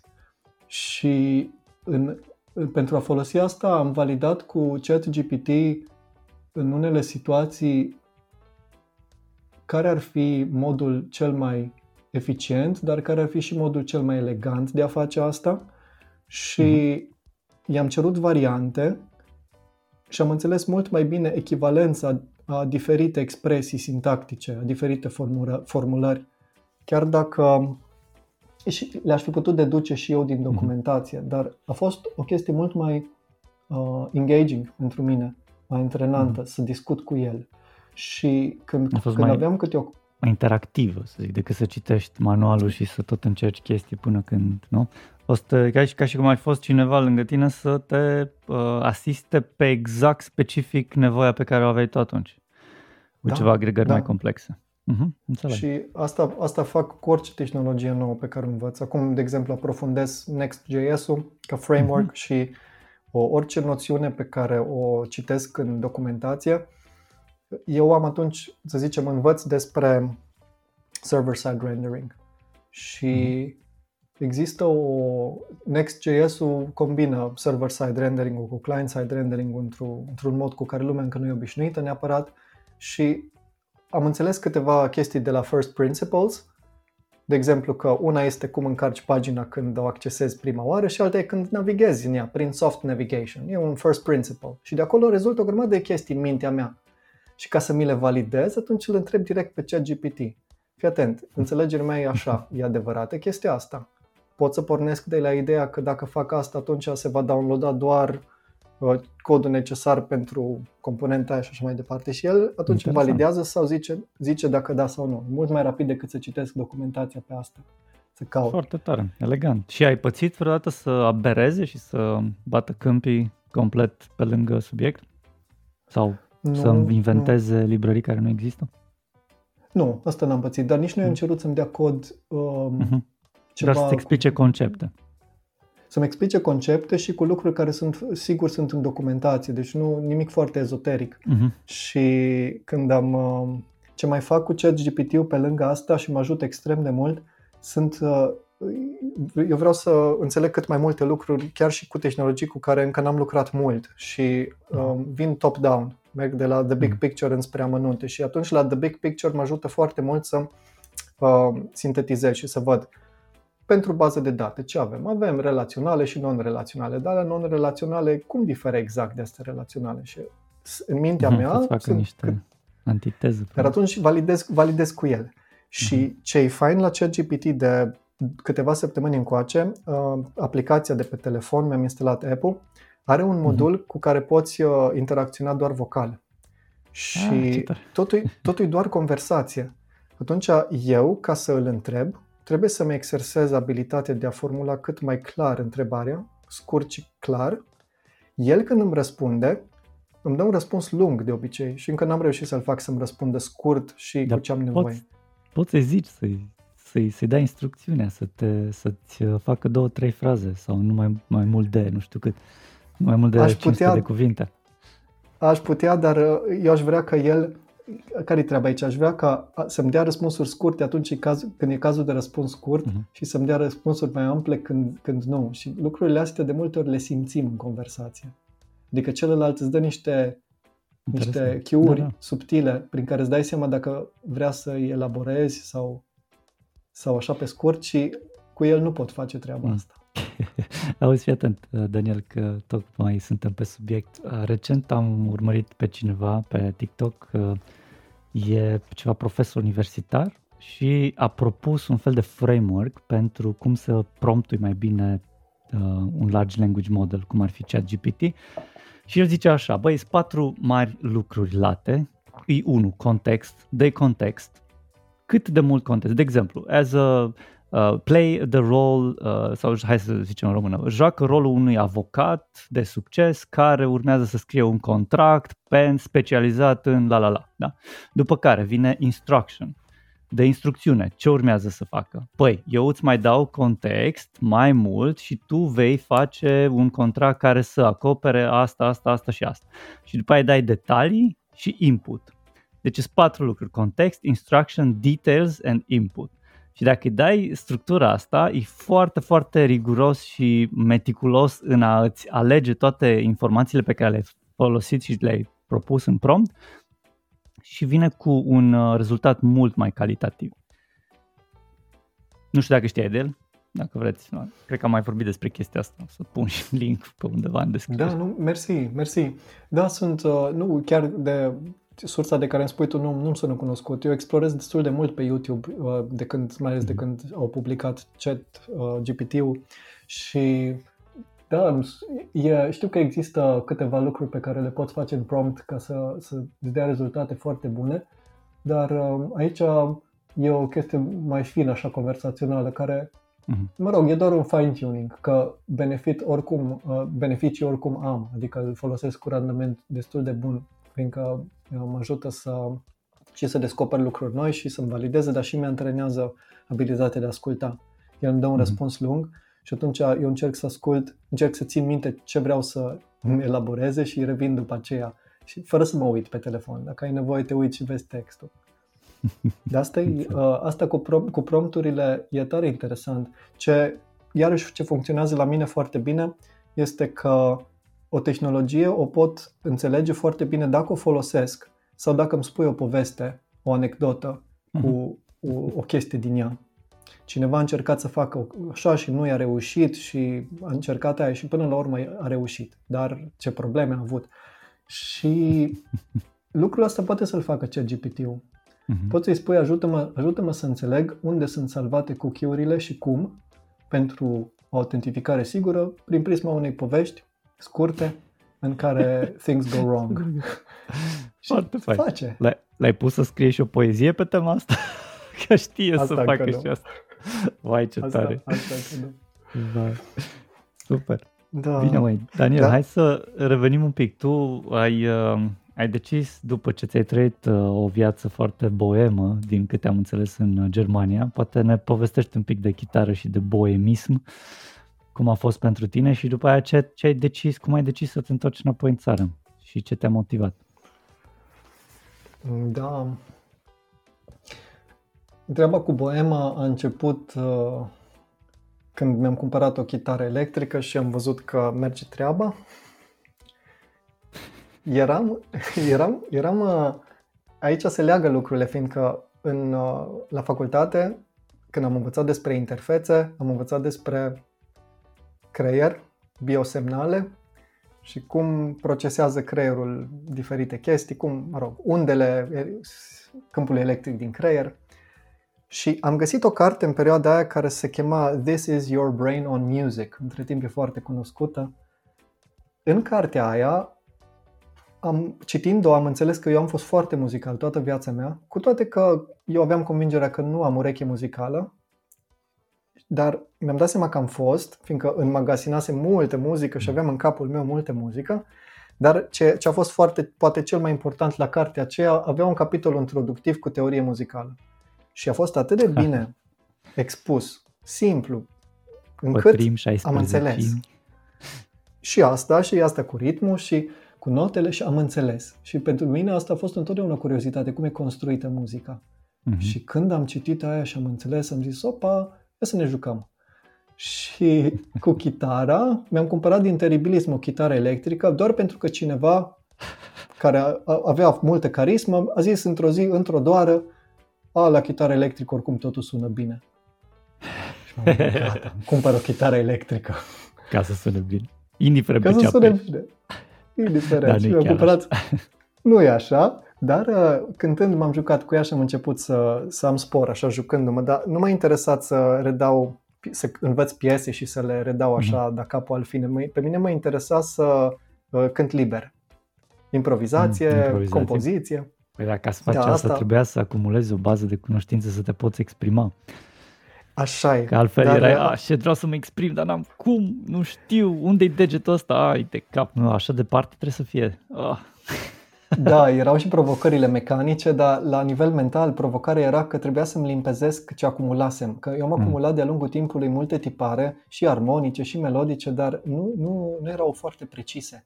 Și trebuia să mm. încerc de câteva ori până să, și la unele nici, nici nu eram chiar sigur dacă am nimerit-o sau nu, mai ales la armonii.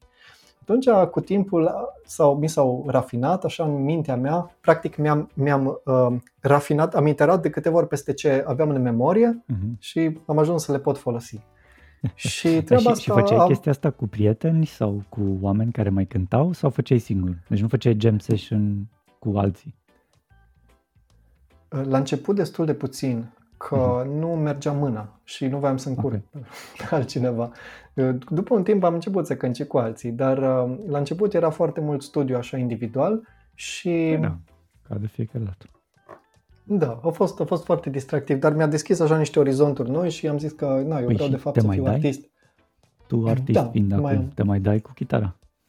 Mă mai dau și cu chitară și mai sunt, mai am câteva instrumente. Deci uh, muzica încă e în viața mea, dar nu, nu când decât foarte rar și nu mai, e, uh, uh, nu mai am um, acea, acel drive de a descoperi și de a mm-hmm. progresa. Ai, ai rămas fără combustibil, entuziasm s-a cam distilat. Cum, cumva, așa. Nu chiar că am entuziasm, dar nu, nu vreau să-i dau frâul liber, că nu am energie a, pentru asta acum. Mi-o conserv pe toate asta. pentru job. Știu Sau, exact da, despre ce, ce vorbești.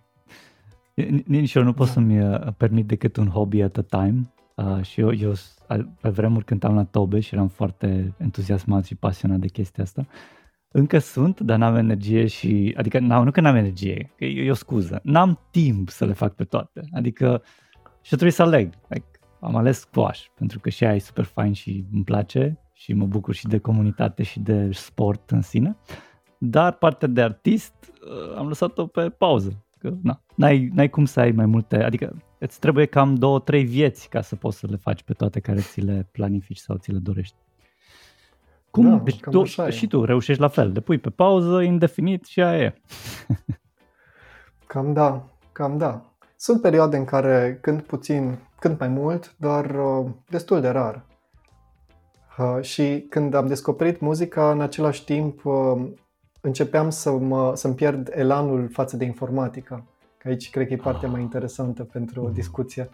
Eram, uh, eram în fac, la facultate cu Aveam deci cursuri... era ori una, ori alta.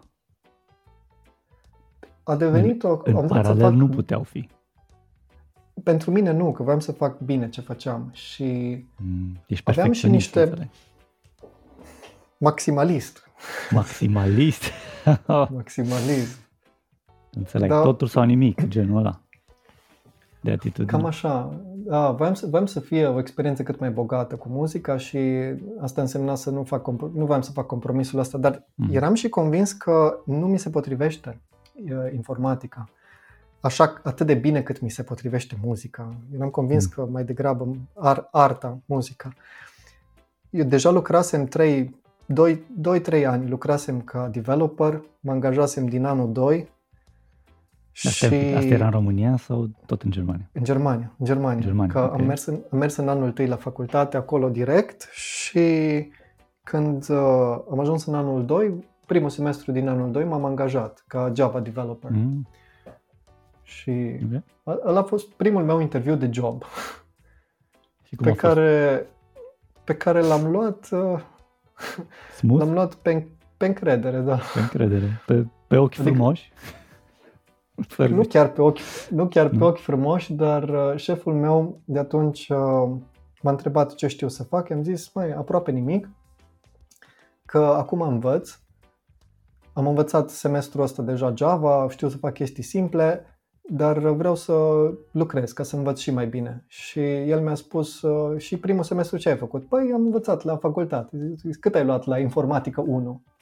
Da, cât am luat. Bun.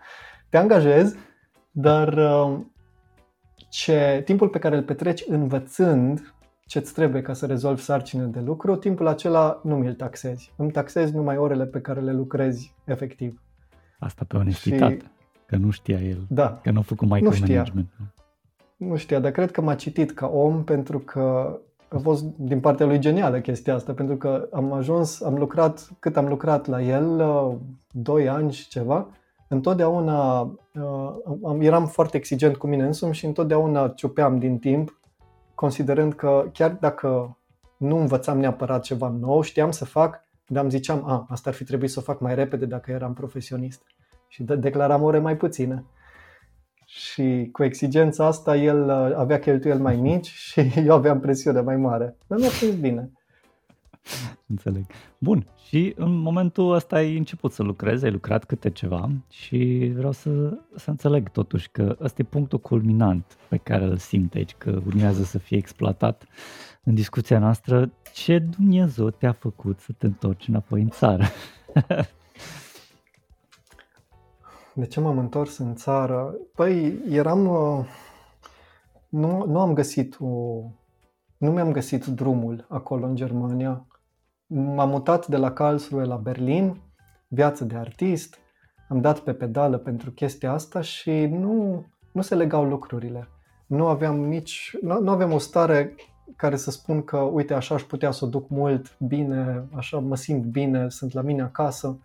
Uh, eram uh, tot timpul într-o mișcare de parcă nu, nu sunt acasă. Nu era o mișcare neapărat uh, benefică, complet benefică. Și am venit cu, la un moment dat cu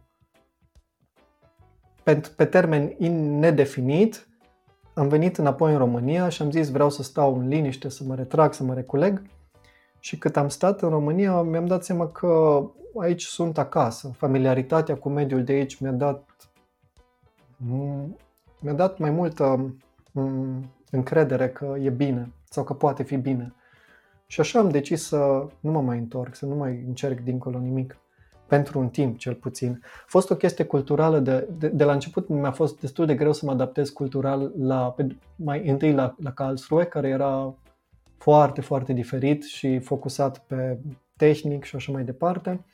Și apoi uh, la Berlin, unde e un, uh, e un fel de discotecă culturală, ca să fac o cacofonie. Deci acolo lucrurile sunt amestecate și se mișcă repede și totul e posibil, nimic nu e nici cum, toate sunt superbe și dacă ceva e îngrozitor, tot superb este. E o chestie din asta în care, nu știu, a fost un pic prea mult. Și atunci, revenit în țară, mi-a luat câțiva ani să ajung înapoi la IT, dar a fost o direcție destul, a fost o, cum să zic, era de așteptat dacă cineva m-ar fi cunoscut bine și s-ar fi uitat cu atenție, era de așteptat să mă întorc. Deci de ce zic asta? Că eu plecasem din domeniu convins fiind că nu mi se potrivește, fiindcă asta a fost experiența mea din primii ani de lucru, dar peisajul se schimbase între timp. Pe atunci era greu să înveți, astăzi e ușor să înveți programare. Am fost la o singură firmă și firma aia nu era neapărat reprezentativă pentru industrie. Multa, multe alte variante de a lucra. Atunci nu aveam nevoie de stabilitate, acum aveam nevoie de stabilitate. Cunoscusem pe Laura, soția mea, și da, perspectiva întemeierii unei familii era de dorit să am ceva stabil. Și am cunoscut oameni în IT, exemple vii care făceau chestii mișto, nu erau geeks, nu erau doar nerds, erau oameni care făceau chestii faine și devenea tot mai limpede că merită încercat. Și ce să vezi că de fapt mi se potrivește foarte bine domeniul ăsta, că mintea mea asta vrea să facă toată ziua, structură, ordine, sinteză, să construiască, să caute, dacă nu merge ceva, să identifice, problem solving, incizii, metodice și Uh, lucrul ăsta a venit așa încet, încet, uh, prin uh, faptul că am făcut ore suplimentare, am meditat copii. Și făcând copii mici, căutam modalități să le arăt cât de frumoasă e matematica și cât de firească e. Și asta m-a trimis înapoi în, în chestiile descoperite la facultă și am început să mă uit pe net la um, dezbateri despre problemele fundamentale din informatică, teorema incompleteness-ului a lui Gödel și vizualizări, foarte multe vizualizări. Este un canal fain de matematică, uh, Three Blue, One Brown se cheamă. Are niște vizualizări foarte reușite. Face, are un curs întreg de algebră liniară, de analiză matematică, combinatorică multă. Și am rămas uluit de vizualizările alea, am înțeles foarte multe lucruri urmărindu-l pe el și am zis, păi ce fain e chestia asta, oare cum ar fi să programez și eu? Și încet, încet am zis, hai să încerc uh, pe web.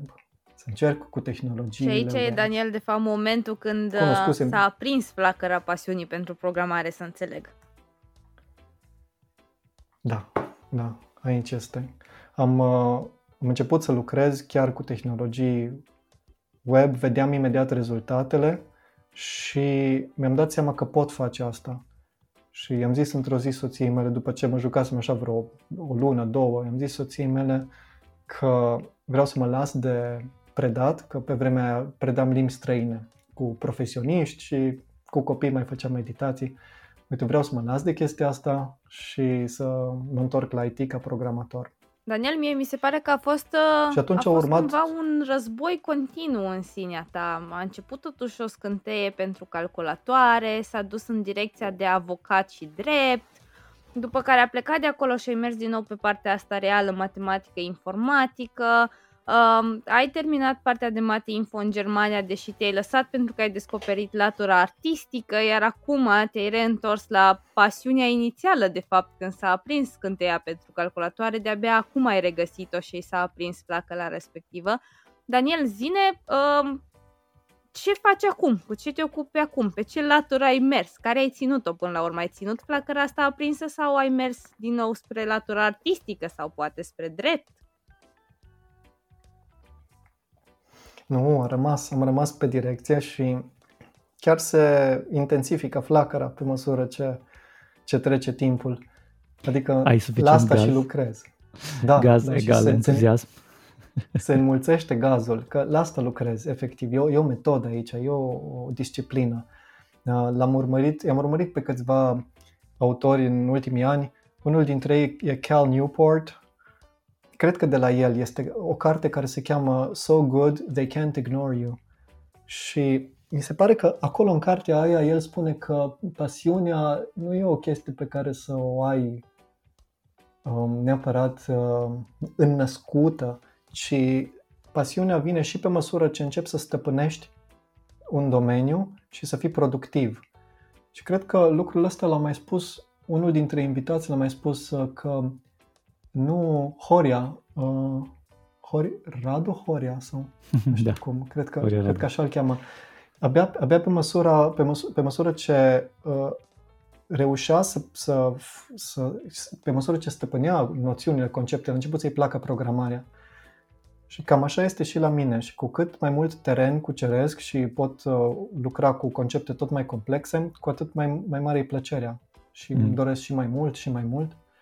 Și da, bun, stai astăzi... așa un pic. Era, era vorba despre ce faci acum, ce roluri, cum te bucuri de, de ce faci acum. Da, Care sunt provocările da. tale? Dureri, plăceri? Uh, da, păi una provocare cea mai mare acum este că vreau să-mi fac un, să-mi aleg un focus pentru ce să fac profesional mai departe. Sunt de o, o lună și jumătate. A, deci tu ești în limbo acum. Nu, nu știi acum pe sunt ce, în limbo, da. Nu știi pe care cale să o apuci.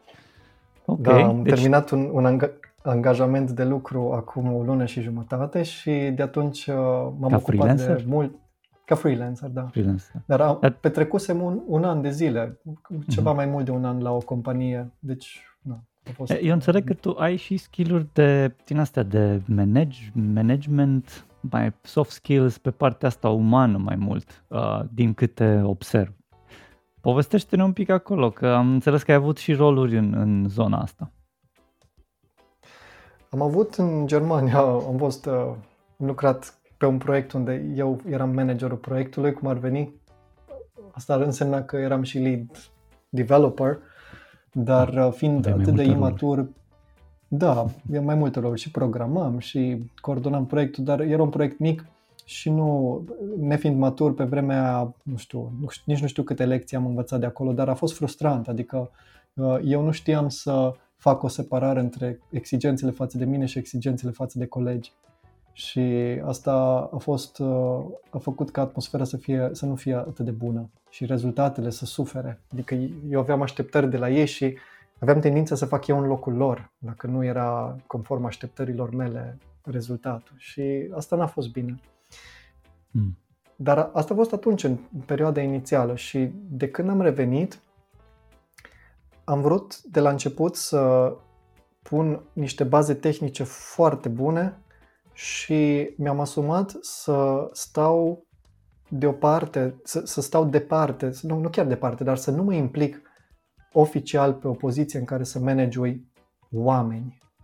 Hmm. Între timp, m-ar interesa să managui nu atât oameni, cât mersul dezvoltării la nivel tehnic, ca și uh, tech lead, să zicem, uh, pentru că încep să am destulă perspectivă încât să uh, port cu echipa discuții la subiect despre ce e de făcut mm-hmm. și da. să, tra- să tra- traduc.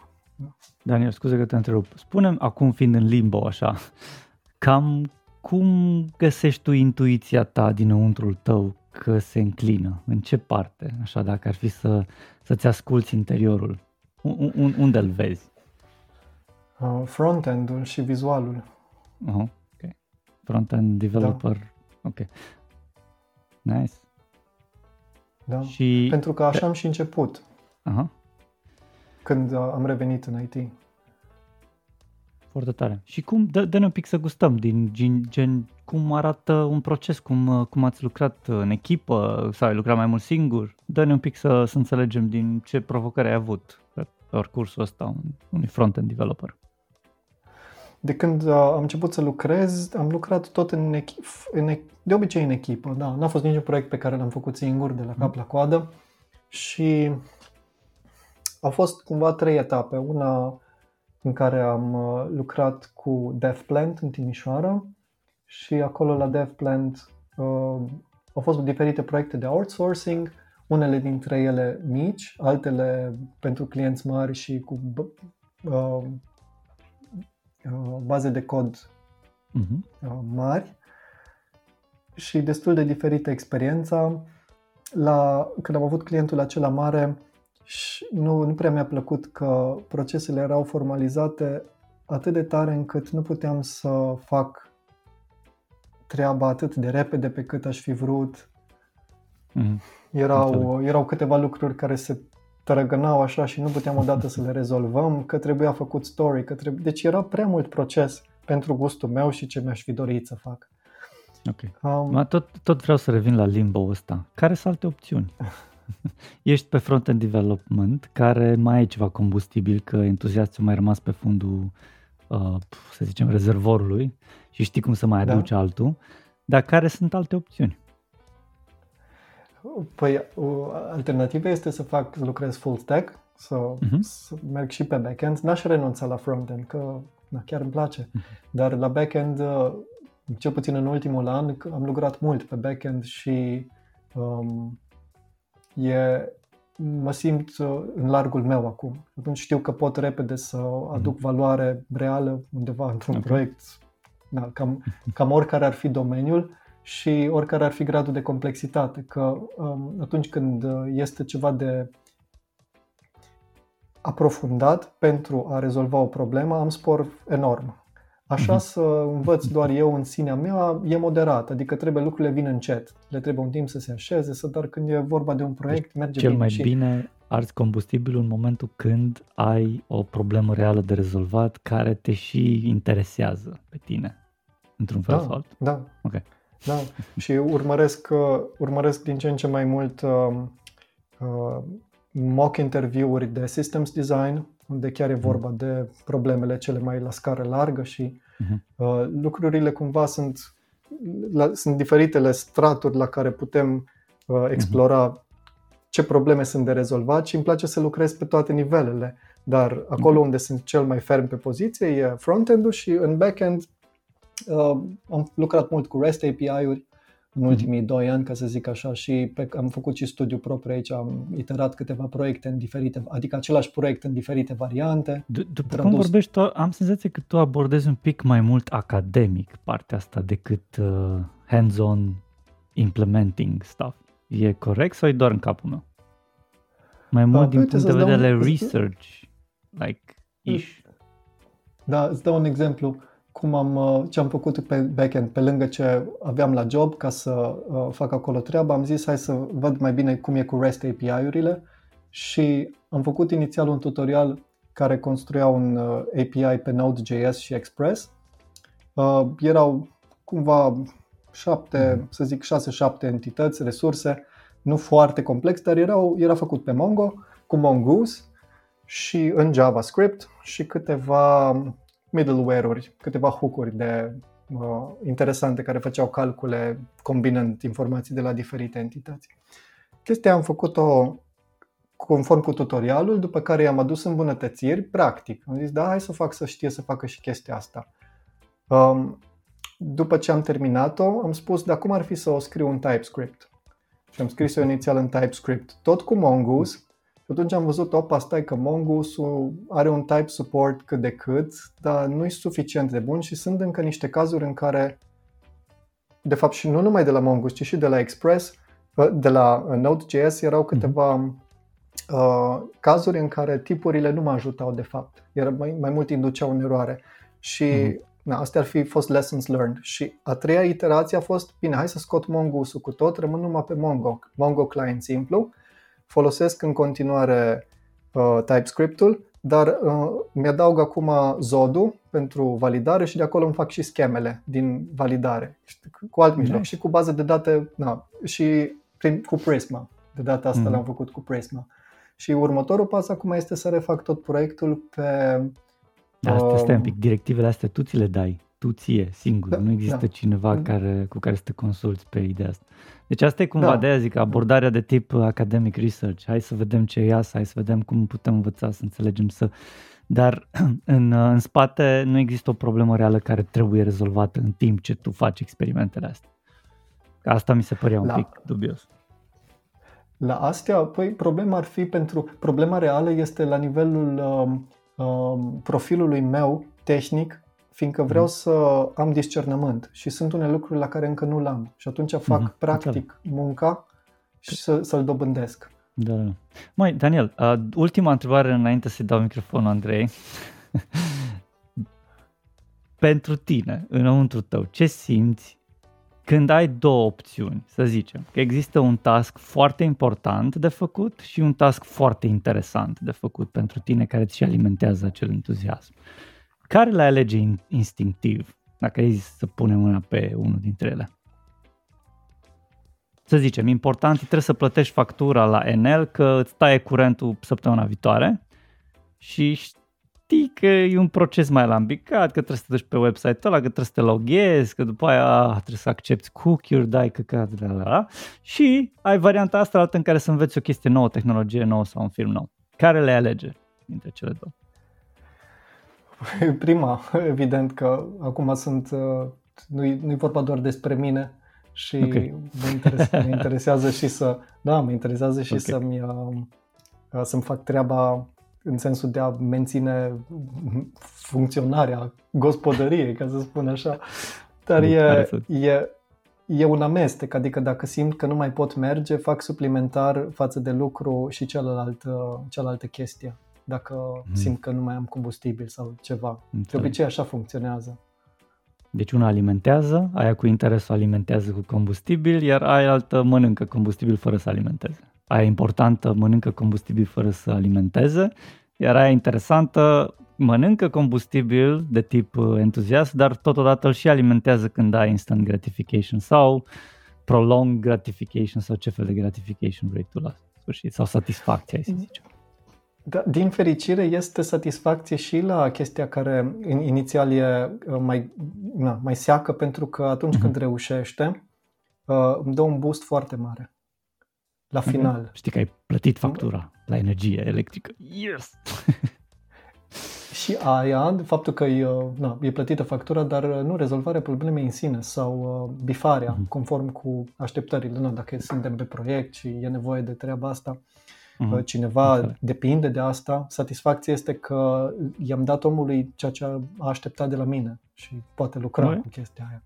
Sounds good, nice. Da, pare Andrea? că nu ne ajunge un singur episod ca să discutăm toate subiectele pe care vrem să le abordăm cu Daniel, uh, dar aș vrea să merg ușor, ușor către Clar. final și aș vrea să te întreb, Daniel, dacă ai putea să te întorci în timp cu mintea de acum, în ce moment te întoarce și ce sfat ai da?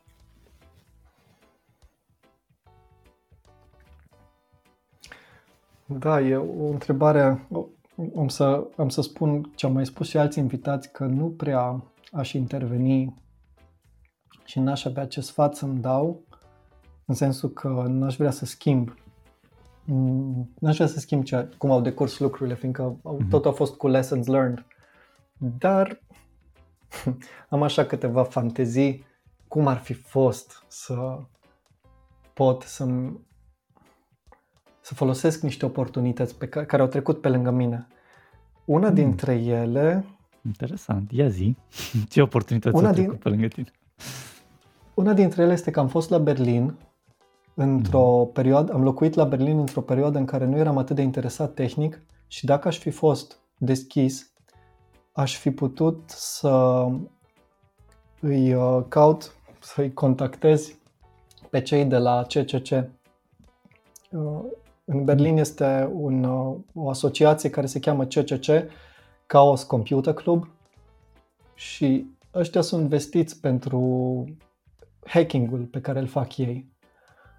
Um, și fac și, ei fac și mult lobby pentru responsabilizarea cetățenilor și așa mai departe, dar uh, istoric ei sunt un fel de creuzet al ideilor de hacking, da. Mm, și dacă aș fi fost acolo cu ei, cu siguranță aș fi aflat de Bitcoin. Fără doar și poate. și ai fi investit atunci. Și acum te-ai fi bucurat fi investit, de dacă investeam un euro în Bitcoin, atunci eram rezolvat. Dar, dar deci asta, asta era o chestie, ar fi fost o chestie interesantă.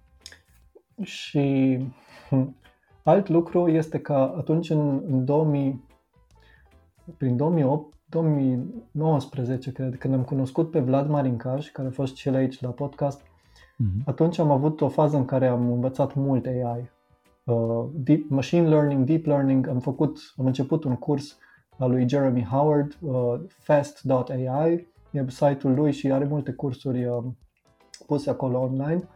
Mm-hmm. Am început un curs din ăla, m-am familiarizat cu multe uh, concepte de deep learning, am antrenat și eu modele în cloud, a fost, uh, era o perioadă foarte interesantă și începeam să înțeleg ce variante există, ce pot ele să facă, ce nu pot face.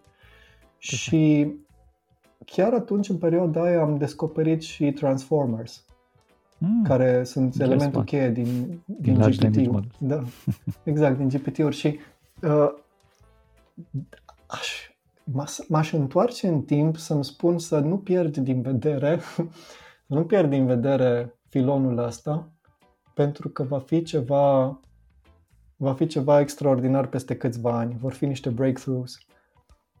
Poate că aia ar fi fost, fiindcă astăzi eu cred că se cred că se poate face mult în cercetarea asta care e la limita aplicării. Deci un pic îmbunătățire, dar mm-hmm. totodată aplicare. Fiindcă asta a fost și concluzia din discuțiile cu Vlad. Vedeam că foarte multe tehnologie AI care deja există e suficient de matură ca să fie folosită în business, dar încă nu e folosită și aici e valoarea maximă pe care o poți aduce. Nu, nici nu-ți trebuie nu știu ce invenții noi. Dar cu language models, cred că mai ales că ne putem folosi de AI acum când dezvoltăm, cu large language models cred că s-a deschis un pic mai mult terenul spre cercetare ca să îmbunătățești modelele și apoi să le duci în lumea reală. Și asta ar fi fost, cred că, fain de urmărit. Da, Daniel, cum ai formula? Tu ție, ziți. Cum aș formula? Da, să te, te, te vezi pe undeva pe acolo și na, te-ai întors în timp și acum îți zici. Ziți fraza sau ziți ce ai de zis. Ai maxim 30 de secunde la dispoziție, so, asta e tot time travel nu e chiar așa șmecher pe cât credeam noi.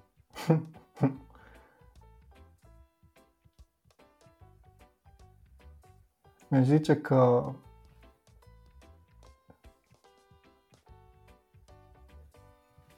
este o bombă care va exploda în 2023 și că... Ce fel de bombă? O bombă din asta uh, cum să zic. O bombă care va schimba lumea și că să, să rămân cu ochii pe ea Așa. și dacă îmi place să o aprofundez ca să o știu folosi chiar da, înainte să pune... explodeze. Și nu, nu pui degetul pe bombă. Care e bomba aia? Ca să, că altfel te lași confuz și vorbind, nu mai înțelegi nimic. Da, vorbind, vorbind, vorbind despre Transformers, da, vorbind despre, despre Am Transformers. Înțeles, okay. Transformers. Și, okay. și există um, o bombă numită Transformers care va ajunge yeah, într-un trans- large language model și, okay. și generative, și generative, uh, generative uh-huh. models, că aici e combinația asta între generativul și um, transformers. Okay. Da. Și crezi că te-ai fi ascultat, ai fi rămas pe linia asta cu uh, AI and machine learning and uh, what not ca să poți continua firul academic? Aș fi fost, uh, aș fi fost mai atent, dar cum să zic, gândind că așa cum gândesc, mi-aș fi dat sugestia asta și aș fi zis doar urmărește-o și vezi dacă îți place. Aprofundează și vezi atunci dacă îți place, că dacă, dacă nu e interesantă, n-are rost. Mm, adică te, tu sunt te știi, alte lucruri care... Te știi prea bine tu pe tine, că dacă nu-ți place, da. n-are rost. Probabil te-ai da. fi întâlnit undeva la o repetiție de chitară și te-ai fi uitat așa la tine, bă, ce zice ăsta, mă? Ia, hai. Acum sunt foarte curioasă ce o să răspundă Daniel la următoarea da. întrebare și de data asta mergem în viitor și te vezi pe o băncuță la 70-80 de ani. Ce întrebare ți-ai pune? Ce-ai fi curios să afli tu de la tine?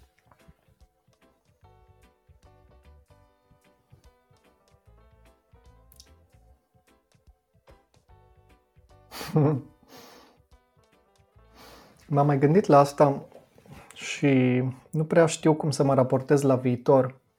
O să dau așa un răspuns. Răspunsul nu știu, dar uh-huh. am să spun de ce. Și sper că va fi frumos pentru ascultători. cine a citit Dune sau a văzut filmul Dune, uh, cine a citit Dune de Frank Herbert, știe că la un mhm. moment dat uh, protagonistul care urmează să preia conducerea unui întreg popor pe o planetă nouă, colonizată cu acel popor, el, Paul, este, are abilități deosebite, are capacitatea de a vedea viitorul în visele lui și așa mai departe. În faza înainte de a pleca pe planeta cea nouă și unde să devină el liderul și așa mai departe, are vise despre viitor, dar nu vede nimic. Nu știe ce urmează. Și înțelegem citind cartea că el nu știe ce urmează pentru că realmente va depinde de el ce urmează. Este atât de, mhm. de mult, atât de grea pondere va avea ce alege el să facă, încât nu se poate spune absolut nimic despre cum va merge viitorul. El e atât de central acolo, în poziția aceea. Și nu, nu că vreau să dau spoilere, dar e vorba despre posibilitatea de a declanșa un război care să răvășească întregul cosmos, toate galaxiile, dar e vorba și de a aduce pace și, și așa mai departe. Deci sunt, sunt niște, mm. e un contrast puternic acolo și asta e interesant că mie ca cititor chestia asta mi-a dat un, uh, m-a, m-a făcut foarte interesat să urmăresc cartea pentru că devenea din ce în ce mai, devenea mult mai interesant să vezi ce, ce alege el. Și uh, mm. asta pe mine mă responsabilizează atunci că și eu sunt destul de incert, că nu mai am atâta nu mai urmăresc așa viziuni de viitor, cum aveam poate la facultate, că vreau să fiu muzician, vreau să fiu programator, vreau să... Acum trăiesc destul de aproape de prezent. Stai așa, la 30 de ani.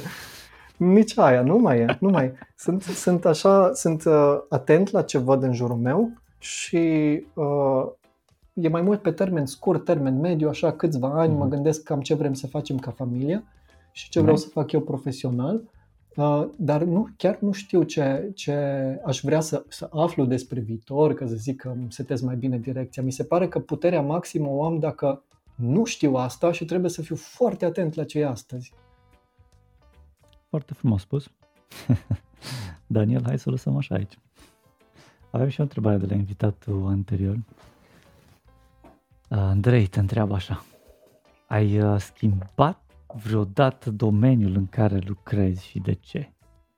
Și se pare că întrebarea asta vine ca mănușă pentru tine, pentru că te-ai mai întâlnit și cu alte domenii, cum ar fi uh, limbi străine, ziceai că ai predat uh-huh. la un moment dat.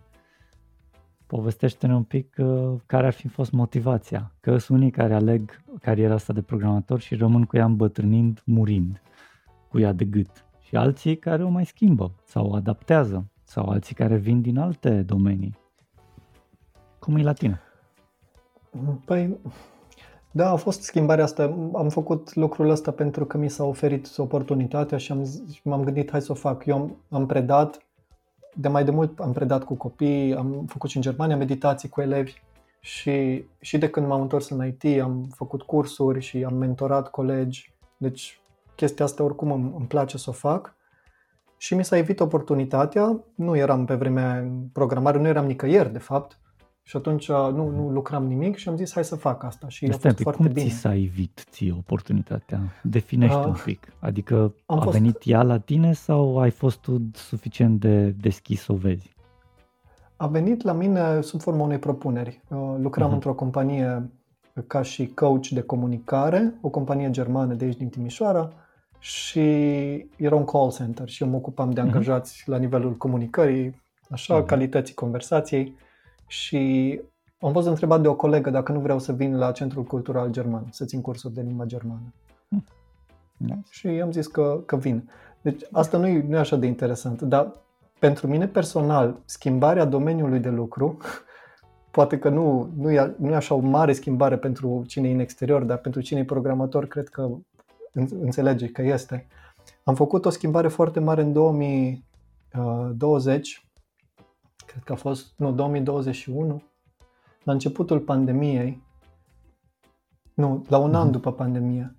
Uh, m-am mutat din web development în blockchain development, care este și el web, dar am intrat în lumea asta web 3-ului crypto, blockchains și a fost o schimbare foarte radicală ca tehnologie, ca model de lucru și ca domeniu cu ce are de-a face.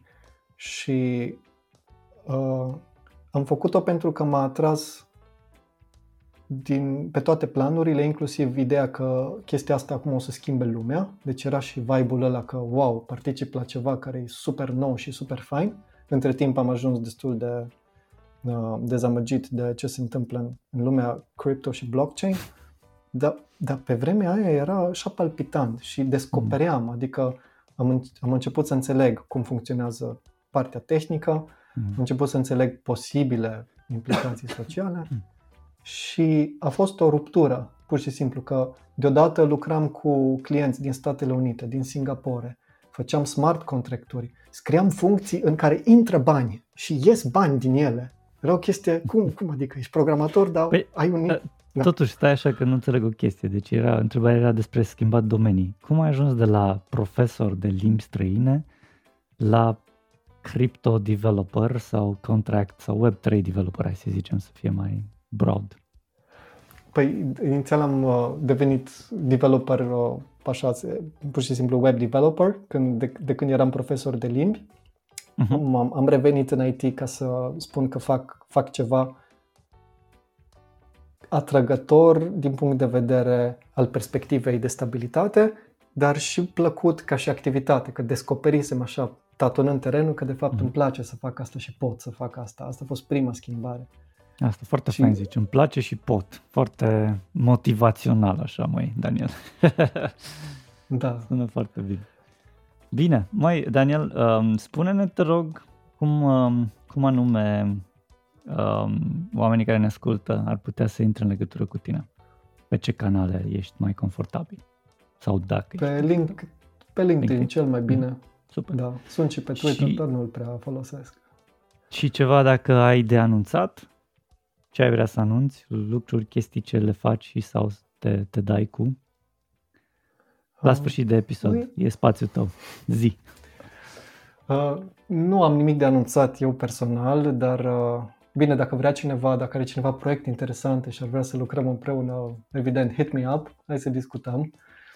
Uh, dar uh, poate un, așa un îndemn pentru toată lumea din breaslă să nu uite să se joace. Nu uitați să vă jucați, că munca e muncă, dar dacă nu ne jucăm, nu scoatem energia maximă pe care o avem în noi. Foarte tare, Daniel, și te rugăm uh, o întrebare pentru viitorul nostru invitat. E, eh, tot timpul e despre asta. Da, aici m-am gândit, mi-a venit astăzi în minte ceva ascultând, ascultându-vă pe voi. Dacă ar fi să te gândești mai, mai departe cu inteligența artificială, crezi că vom ajunge într-o fază în care să fie inteligență generală și autonomă și să-și facă de capul ei? Și dacă crezi că nu, spune de ce care crezi că ar fi piedicile, ce, ce îi lipsește calculatorului ca să ajungă în faza aia.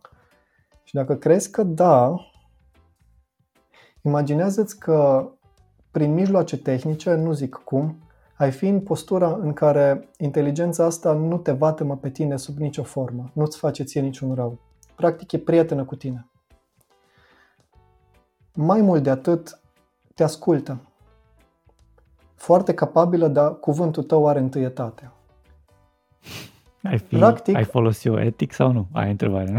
Cum ai folosit-o? Nu dacă ar fi etic sau nu. Ce ai face cu lumea asta având Imaginează că inteligența asta poate să penetreze orice sistem tehnic, oriunde, orice rețea de curent, orice tu infrastructură.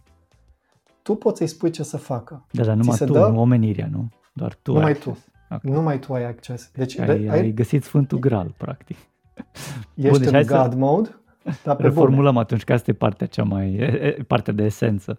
Dacă ai fi în God mode și ai avea, avea Sfântul Graal de picioare luat, care este de fapt un AGI, care e obedient totodată, nu? Ce ai face cu el? Asta e întrebarea. Ce ai face, cum da. l-ai folosi? Foarte interesantă da. întrebare. Nice. Mulțumim. Daniel, super tare. Uite că aproape ne-am apropiat de două ore, lucru care rar facem. Îți mulțumim pentru timpul tău și apreciem că ai participat la Zeamă de Developer. Mulțumim că ne-ați ascultat, mulțumim invitaților și nu în ultimul rând mulțumim echipei care a făcut acest podcast posibil. În urechile voastre s-a auzit zeamă de developer și au avut plăcerea de a vă fi host Lucian Corduneanu și Andreea Rugescu. Vă așteptăm cu o nouă experiență săptămâna viitoare. Dacă v-a plăcut, vă invităm să dați un share și un subscribe paginii noastre Power by Sensidev, Love by Lunch.